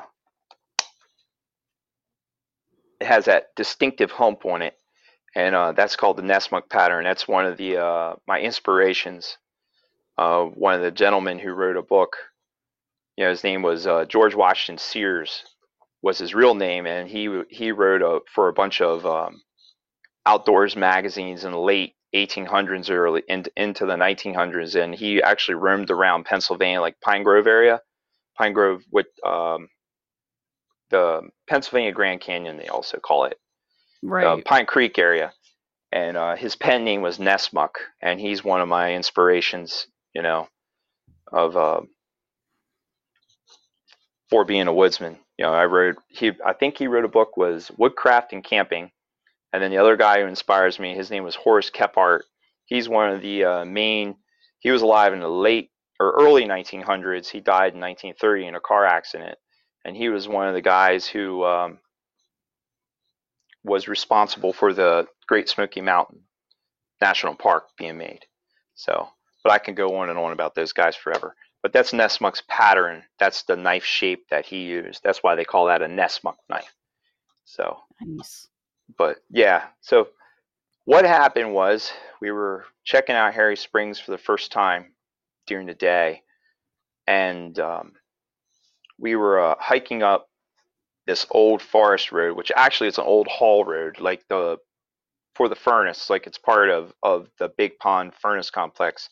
I've done a lot of research into Michaux, and um, there are so many furnaces in there; it's unreal. I think I've found eight of them now. Uh, seven of them that I have found. No, actually, eight of them I have found, and there's probably I think I have records of ten of them. So that that is a very intense area for iron furnace work. Um, Michaux is the first Pennsylvania state forest. Um, the gentleman who created the Pennsylvania state forest system is also, I think, was also the site of the first forestry school in America. So, and, and it's now part of the um, Penn State system, but originally it was the first forestry, dedicated forestry school in America. And um, I think Roth was Rothrock, that's his name, John Rothrock. He came, he came and he saw Michaux, and he literally called it a desert because there were that many trees cut down. They would have forest fires from as the the steam trains would come through, and he calls forest fires. He's like, we need to do something by the, about this. And then the state bought the land and they planted trees. You know, a lot of the trees that are there were planted during the 1930s for the civilian conservation corps. And um, but you can still see a lot of the remains of the old ironworks, you know, old iron furnace works. So Harry Springs is the old haul road where they used to dump the slag and all that. So you can find slag all along the all along that haul road, and it's probably about a mile from the uh, from Big Pond Furnace. But you can see if you if you pay attention, if you know what you're looking for as you walk through the woods, you can see how the water flows and all that. You know, the earthworks they did and all that. But we were walking up the Hall road, and the creek, the Hall road's higher than the creek, and the creek was flowing, and we were hearing something down in the blueberry scrub. And I, Tim was up on the creek. I was down in the blueberry scrub, across the creek, below the haul road, and I'm chasing whatever was in the. And of course, I'm chasing whatever's in the blueberry scrub. and we could hear it, but we couldn't see it. So it's probably like your theory that you know it's there, but you can't see it Right. and I was finding old um, foundations and stuff. And I'm in this blueberry scrub, and it's probably waist high, and I'm chasing whatever it is. He's like, I think it's over here, and I would go over there, and he's like, it's over here, and I'm chasing this. So eventually, it's just like, okay, we're not going to catch this thing, obviously. So we walk back up to the forest road, and I had just gotten that knife from my friend Tom. It was a gift, and was- this was two weeks after uh, a bushcraft uh, gathering I go to called Outvine and he's like, okay, he's like, let's go look at the furnace. I want to see the furnace. I'm like, okay. We drive down to the furnace and we get out, we're walking around, and he goes, Chad, your sheath is empty. I'm like, oh, you kidding me?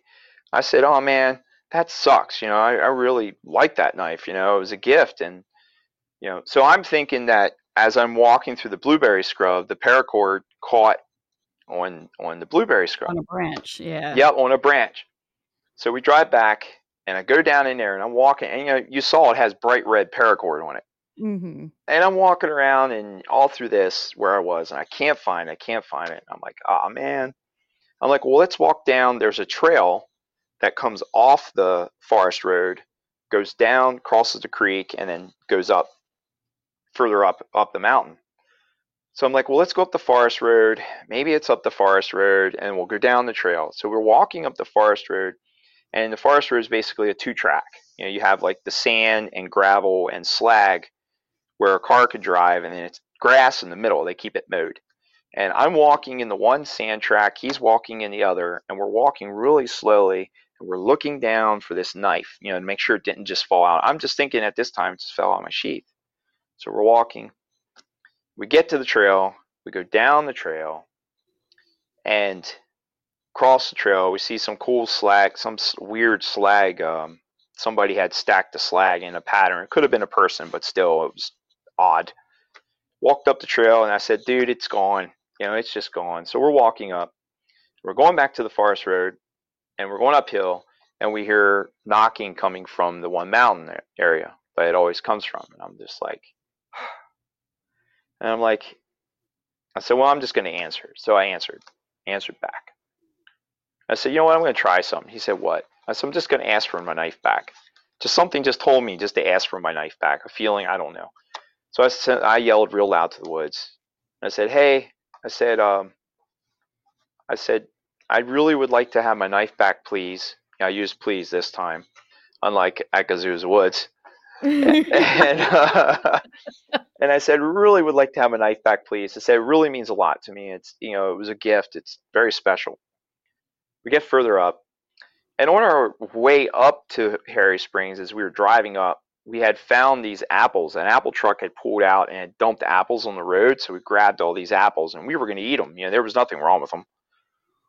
And we get to the top of the where the trail meets the forest road, and I just said, you know what? I'm just going to ask one more time. I said, what do you think? He's like, it can't hurt. So I yell out. I said, please, could I have my knife back, please? I said, I'll leave you guys some apples. I'll leave some apples here. he's like, eh, it was worth a shot. So we turn the recorder off and we're walking back to the 4Runner. And we're, you know, we're just walking along. And then I just happen to look down and about, I don't know, 15 feet in front of me is my knife laying in the middle of the two track, you know, on the bare ground, perpendicular to the way the road's going with the paracord straight out. It was hmm. completely in a line. And I had just walked up that earlier looking slowly. There's no way I would have missed that. I go, I look at, and all of a sudden I go, oh my God. And Tim goes, what, what, what? You know, right away he's thinking something's coming out of the woods barreling at us. I said, dude, it's my knife. And he looks, he goes, oh man. He goes, you just been tapped. He's like, that was your tap on the shoulder. and yeah. of course, of course, we had the recorder off yeah. yeah. So it didn't catch the moment. So we turned the recorder on and said, you know, hey, we just found this. But yeah, it was just laying there, you know, completely with that paracord pulled straight out, just as if I had laid it down there myself with the paracord out. And um and of course you're darn right I left the apples. There's a oh, log yeah. there's a tree that's cut, it's probably about seven foot tall, and I put the apples up on top there and I said, Yeah, the apples are there for you. And uh it, it was just phenomenal. I mean, it was just like, wow, you know, that if I didn't believe then, I do now. you know what I mean? Yeah. So, yeah. I mean, you know, I don't know what's there. You know, you get people that say, well, what are you seeing? What is it? You know, and it's just, it's, it's another, I don't know what it is, you know, and I'm not going to sit here and try and describe what it is, but, you know, I don't know. I don't know, but that was, definitely a wow movement, a woo movement for me, you know. Yeah. Yeah. So that's that's definitely you asked and you were answered. Uh, exactly. And yes. And you asked properly. you asked nicely and you left it something in trade. yep.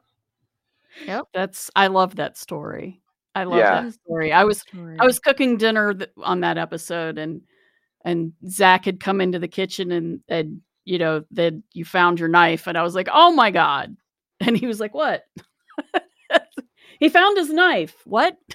so I had to explain the whole thing, you know. well, That's- stop I'll- the go ahead. stop the vocals and and and it was like, okay, this is what happened. He was like, oh, well, something is in those woods. I Yeah, it yeah, but it's something. yeah. It it's the show is like a like I said, it's a very special place, and then um, some places in there are more like I said before. There's some places that have more sense of presence. Some places in that, that forest are more sense of presence than others, and then you just have all the crazy names like Dead Woman's Hollow. You have Dark Hollow. You have Devil Alex Hollow. You have Haunted Hollow. Harry Springs. You know, and it's just like it goes on and on and on. And so it's like, you know, and it, it it's crazy. It's crazy. And then it's part of the South Mountain Range, and a lot of stuff happens in the South Mountain Range. And that that that little range of mountains goes all the way down into Maryland. I think almost to the Potomac River, and then it ends on at the northern tip of York County.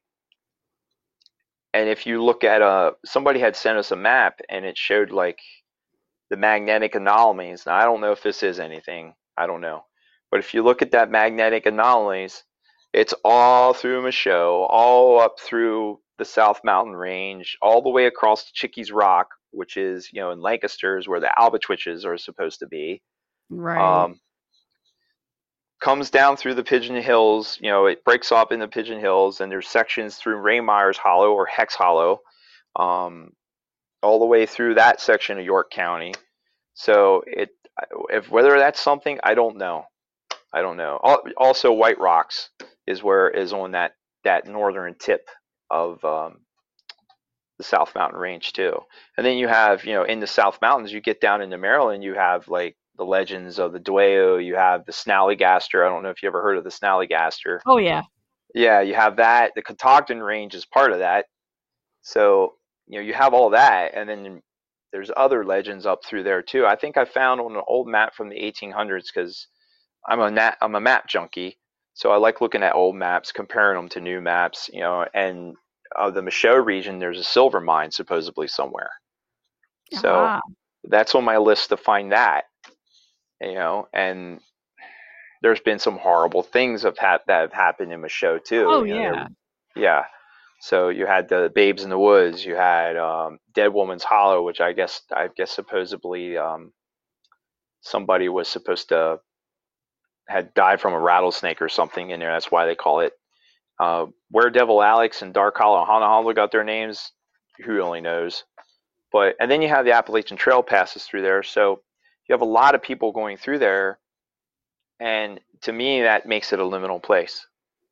You know, Yeah. have people passing through and you know they might stay but you know it's very liminal in there and you have according to tim it's like the third largest area for bigfoot in the country which is crazy mind-blowing to me Yeah.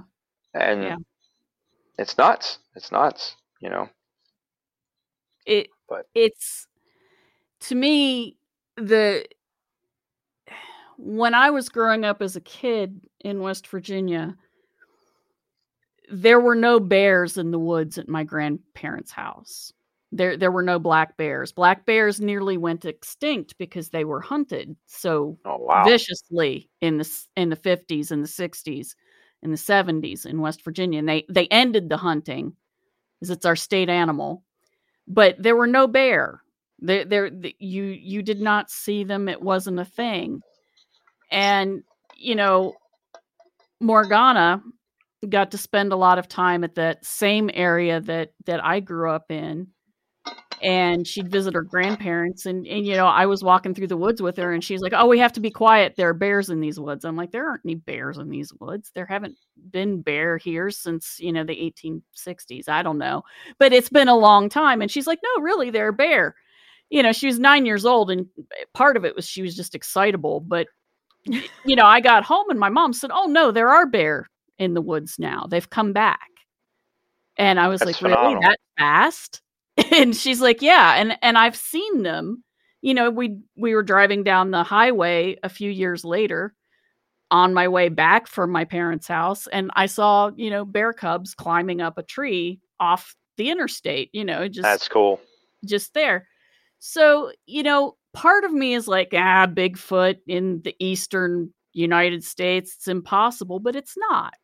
It's not, especially if you don't believe that it's a flesh and blood animal. Right. Um, but you know, if bear can come back to that degree that quickly, you know, I'm only 55. I'm not ancient, so you know that's, that's a reasonably short span of time for the bear to come back. Well, who knows what else can come back? I, I think you're right. And I've noticed growing up, you know, I Michaux from from the Pigeon Hills where I grew up is probably about a 40 minute drive away. Okay, it's west, Adams and Franklin County. But I still, you know, went there a lot as a kid and never saw any rattlesnakes. Never, you know, never knew, you know, never knew there were timber rattlers there. I have seen more timber rattlers in the last two years as I wander those woods than I have ever seen in my life, which is great. You know, I think it's awesome. You, know, you just got to be careful, but Yeah, they're actually pretty docile compared to most rattlers. But um, yeah, it, it's phenomenal, and I and I never saw bears, you know, there, and the bears. I, I've seen sign. I've never ran into bears there, but I know they're there, and it's just cool to see that you know to see this stuff coming back. And I'm waiting for them to end up in the Pigeon Hills, and it's only Yeah. a matter of time before they do. You know, and and you know they have them running down the middle of town in Hanover, which is like ten minutes away. You know, then they always tranquilize the poor thing and drag it off, but it's only a matter of time where they can't get rid of them, and they show Yeah. up. You know, but I've noticed like animals I've never uh, that when I was growing up, the coyotes were just showing up. Now they're everywhere. You know, there there's coyotes everywhere. Um, when I was a kid, we used to see pheasants and all that, but that's because people hunted and tr- hunted and trapped more. I never saw a fox. They were there, but I've never seen them. Now you see foxes. Um, oh yeah, uh, it, it's becoming more wilder. I think that some of the animals are getting used to us and they're they're they're adapting, and and I think it's great. You know, that's that that's like the Pigeon Hills has a pair of ravens that always nest there at a certain spot, and I, think it's the only it's the only spot in uh, York County, as far as I know, that I was told by somebody who works for the Game Commission, where there's actually ravens. So Oh. we we had a pair follow us. We were hiking in Michaux, and we had a pair follow us. Like they were like they kept flying overhead and following us as me and my son were hiking one time. And That's um, amazing. and and it was pretty cool, you know. And and it's it's cool to see this stuff coming back and repopulating. But you know, I also think also we need we need to be a little more understanding towards it also because everybody's like, oh, we need to get rid of the bears. No, No. I always look at it this way. I saw an, a, I don't know where I saw this, but I saw, you know, it was a picture of a road going through the woods and a deer crossing the road. And and the saying was the deer's not crossing the road, the road is crossing the forest. Yeah, And that's how I look at it, yeah, you know. Yeah. That's how I look at it. And you know, we're we're part of it, but we're also we like sep- to pretend we're not. No, we like to pretend we're not, but we're but we are part of it. We are part of it. And you know, Nessmuk had a saying, and it, this might not be word for word, but you'll get the idea across. You know, he basically said that Mother Nature doesn't deal in loaves of bread and matches. She will freeze you. She will starve you. She doesn't care. That's not the exact words, but the deal in loaves and matches are exactly what he said. And it doesn't matter who you are when you're out there, you know. And that's one one impetus why I wanted to learn what I what I know because as I'm traveling more further, you know, I need to be able to take care of myself out there. So Mhm. like um, one of the symbols of uh, you'll see a lot if you get if you check out the bushcraft uh, world, you'll see the smoking rabbit, and everybody's like, "Well, what that what does that mean? What you know what you know what is that?" and um, it's actually an old uh, indigenous people's legend. And I think Eastern tribes, you know, Rabbit was the trickster originally. Because I know Mhm. you think, you know, when you think of, oh, Coyote's a trickster, Coyote's a trickster. Rabbit was the is the Cherokee trickster. Yeah, Rabbit is the East Coast trickster because Coyote's only been here for 300 years. Yep. And even then, he's not really Coyote. You know, he's a new animal, you know, coywolf. Yeah. You know, he's Yeah. part, you know, he's a different animal. This is a new animal, and which is cool. You know, we're seeing the evolution of a new animal. And so, but Coyote has not been here.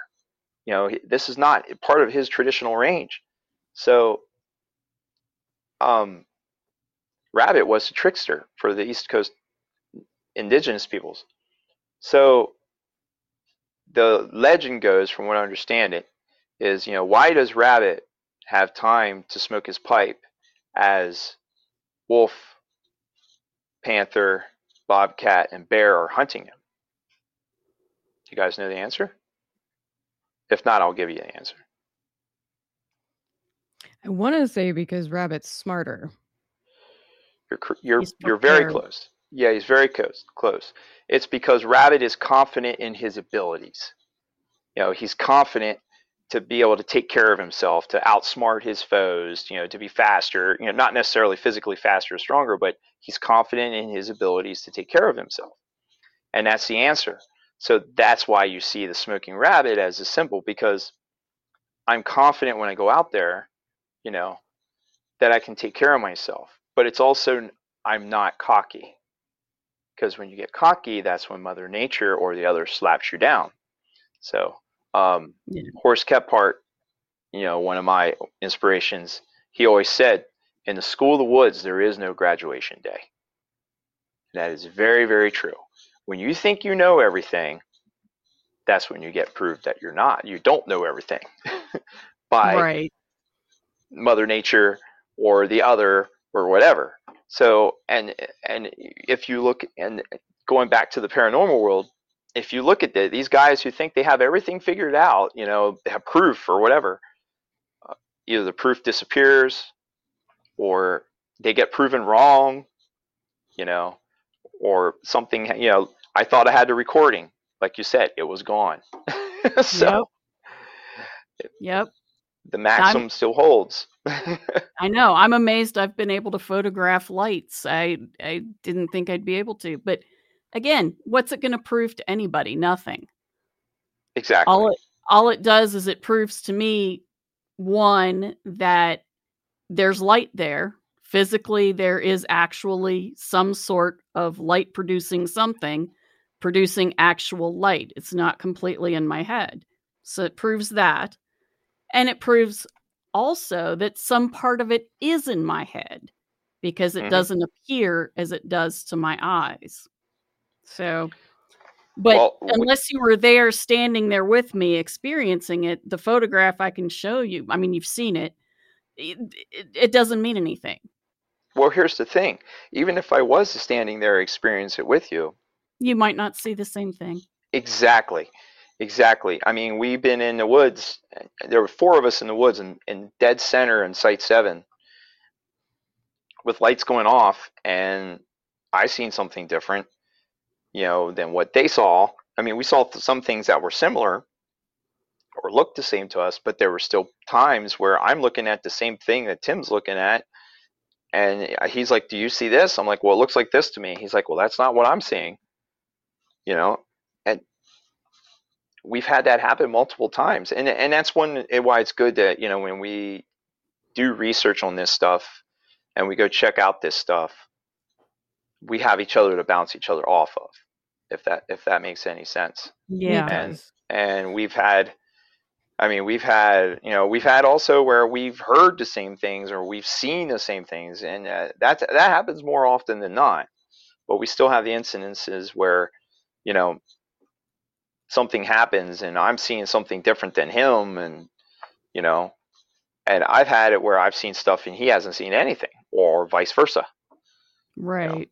and I'm just like, uh, there's something there. You know, he's like, well, what makes you think that? I'm like, well, I, I, I see it and, you know, I get a certain feeling or he gets a certain feeling and, you know, we really trust our gut instincts because more often than not, it's like I said, that's right. Yeah. so Yeah.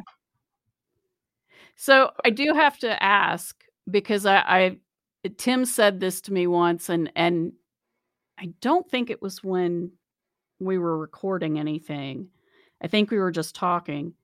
But have you ever looked back on things that you saw like the lights uh you know, not like last week, but a while ago and and they feel kind of like unreal like your brain is trying to say no that didn't really it they didn't really look like that or have you ever had your brain try to minimize it or have you been able to be like no no I, i've seen them and that's what they look like um like how they changed over time for me? Is that what you're saying? yeah, Like the feeling yeah. like I'm minimizing or yeah I doubted what I've seen? yes ha- has your brain ever tried to make you doubt what you saw In the past, yes. Yeah. Uh, but not now.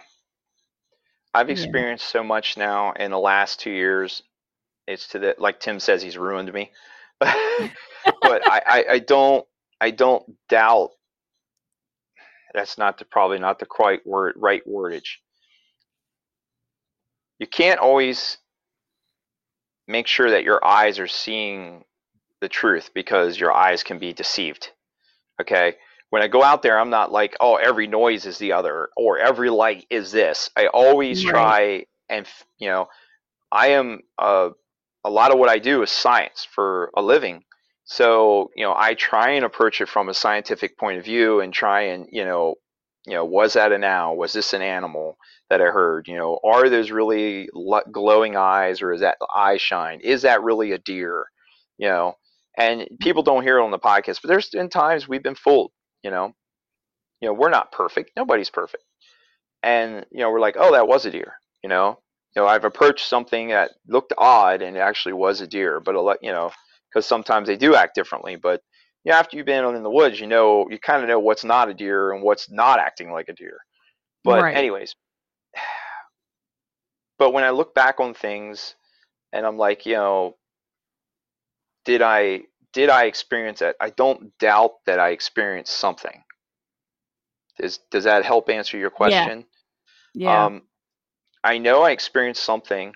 Now, do I remember the intensity? Not all the time. Sometimes, I, like I'll go out, like if we go go back to Site Seven, and I'll be like, "Oh God, I forgot how intense this place really is." Or I'll go to Harry Springs. I'm like, "Oh, jeez, I forgot how how uh, um, strong this place reacts." You know, and I think sometimes if I remembered actually how really bad or strongly I shouldn't say bad because I don't think I've ever had a horrible bad experience. I've been Site Seven has spooked me pretty good a couple times, and um, if I had total recall sometimes of how really intense some of these places are, I might not go back. So, but Yeah. I don't know if that's just my brain, like a survival thing, you know, kicking in, so I don't, you know, not go, or if it's like these things want me to come back, if that makes any sense. yeah So, Yeah. I mean, I'm not saying that I'm anything special, and I always say that, like, you know, I don't walk around being like, oh, I'm a psychic, you know, I have some kind of special sense, I have some kind of special power. I, I don't do that at all. Like, eh, I, never asked for these experiences, it just seems to have found me. And, but I don't ever doubt that I've experienced something, if that helps. Did, did Yeah. that answer your question? Yeah, it did. I just I occasionally, you know, I'll look out the bedroom window and and the lights will be out there. Mhm. Like uh the first time I saw him this year was in um March and I was like, "Oh wow, that's really early for, you know, fireflies." And a friend of mine said on Facebook, "I saw fireflies tonight." And I'm like, "You did not see fireflies, dude." Those were not fireflies. I'm sorry because as I watched them, then then the colors, you know, they weren't firefly colored, and you know, I look at it and I'm like, you know, sometimes I think I forget the intensity of the color and Yes. how close they will come to the house. And, you know, sometimes I just, you know, then I look back on, you know, when we were seeing them back in the 90s and how they, you know, a couple of times would come into the house and would be in the house. And after a few years, I did kind of go, did that really happen? I think it happened. Yeah, something happened, but I don't know what what it was. And then I see them again, you know, 20 years later and I go, "Oh yeah. Yeah. Um, but a lot of my friends who saw them at the same time as we did back in the 90s, they've they've forgotten most of the details of it.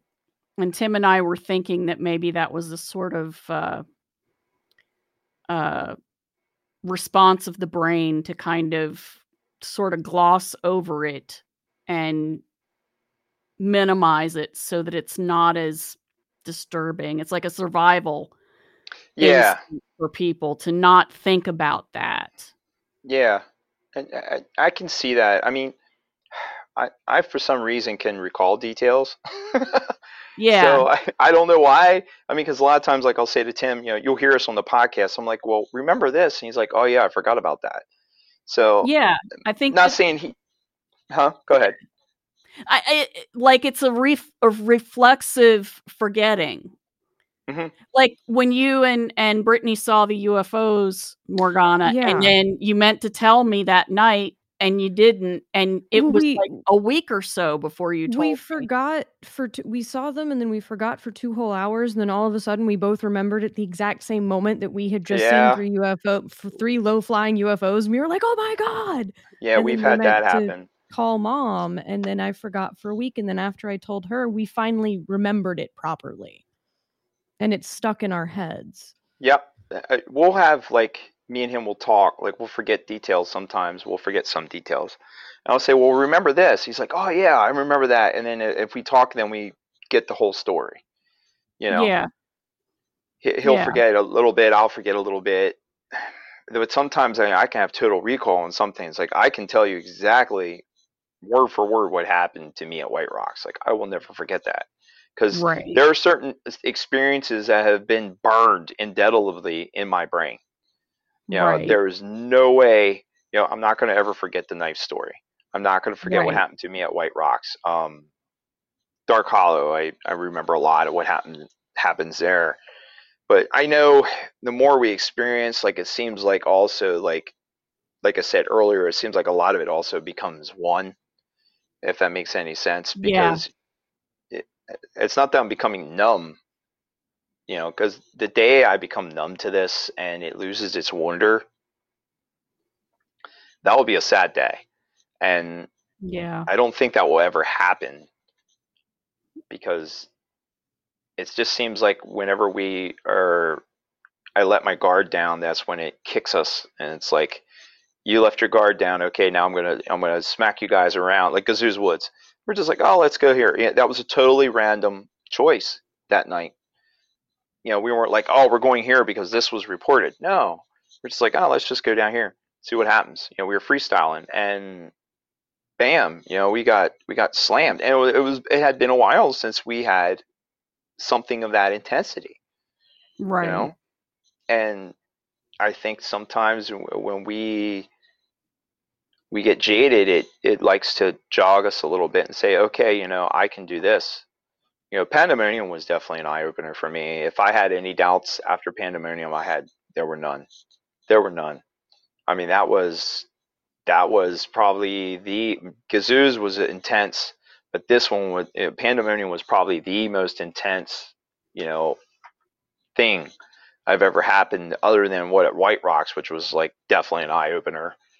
But that Pandemonium was like, you know, it was it was off the hook.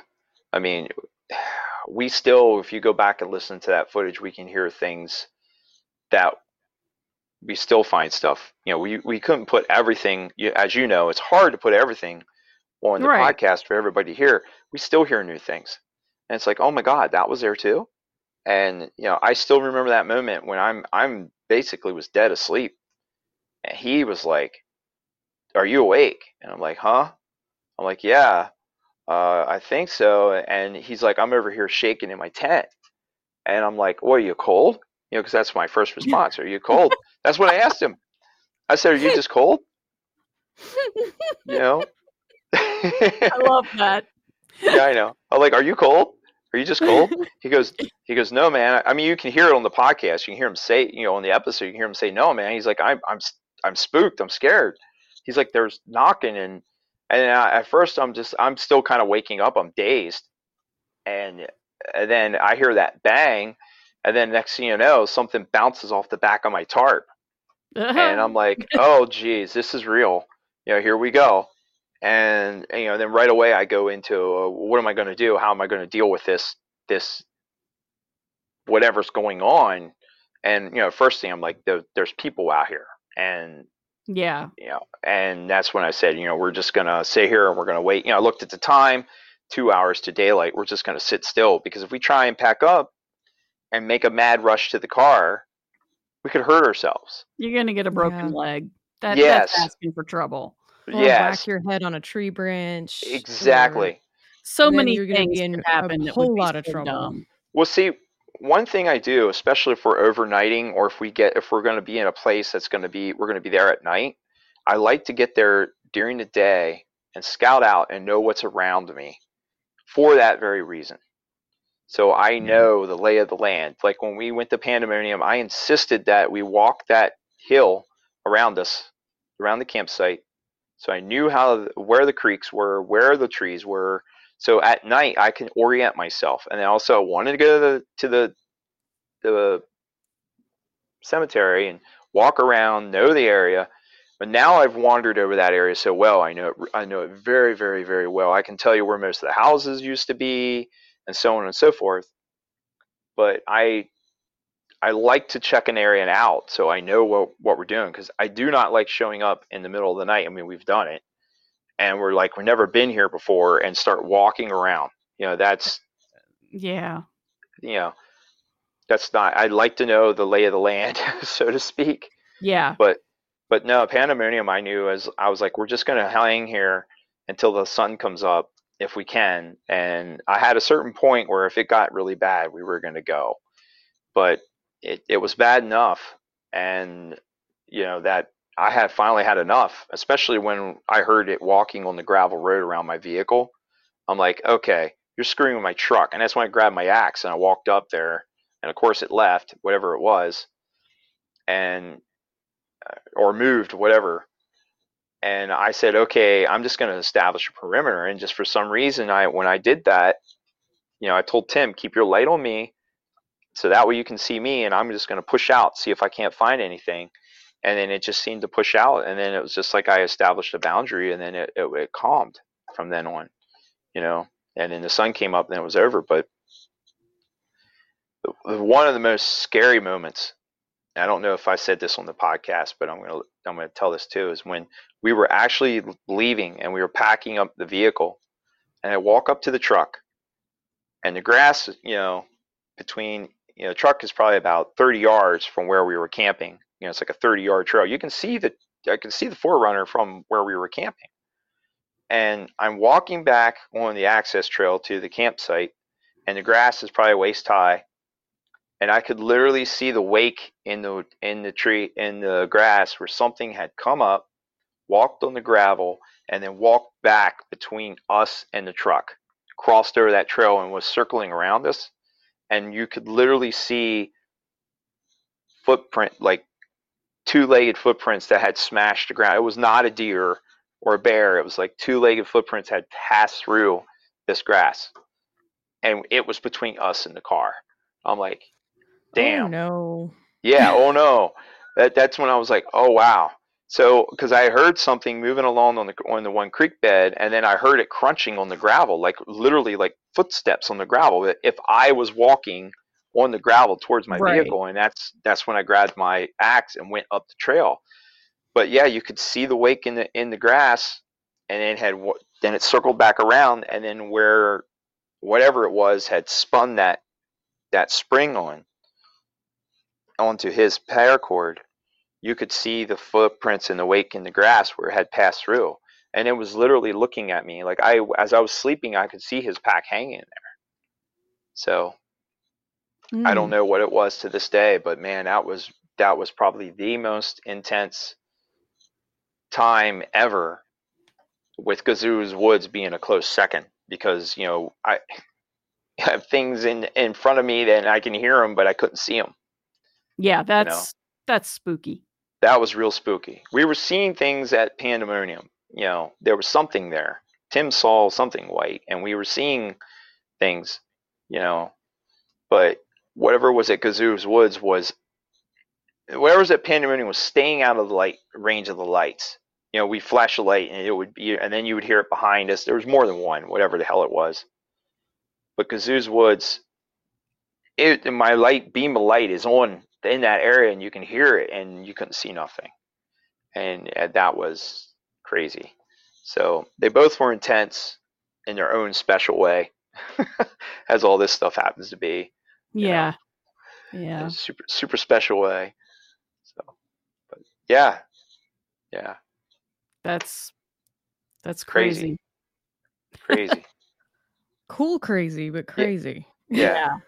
Depends on the time of day. right? Yeah. It might not be very cool at night. Yeah. I don't know how happy I'd be if, in that scenario. I'd Yeah. probably wish I was in a treehouse with the ladder pulled up. well, you know, I bet those not. critters can climb real good. I'm sure they can climb. It's a security blanket. yeah, yeah, it's crazy. I like I said, and then then we went at Pandemonium. We had this hag thing going on, and and that's that's nuts too. So but- yeah. that's That- gonna, yeah, That's very, very creepy. yeah, that's that is very creepy. So well, we've been talking for about two hours, and I know Yeah. that it's past your bedtime. I know you haven't asked any questions. I feel like I've just been rattling, rambling on. We It's didn't need really to. good rambling though. I told you, I was like, it's just like hanging around in my living room talking. I, Yep. I don't necessarily ask questions unless I have to. I didn't have to, so it's fine. I- well, I can always come back. You yes, know, you can. If you guys want me to come back. welcome. yes, please. So You are always, always welcome. Um, thank you for for being here with us. Maybe next time you come back, we'll have Kendra with us too. She's Oh, another cool. and and woodsy person. Well, that's all for this week's episode of the Six Degrees of John Keel podcast. If you have any questions or thoughts about the podcast or would like to come and talk about your experiences of the paranormal, you can contact us at 6djk67 at gmail.com.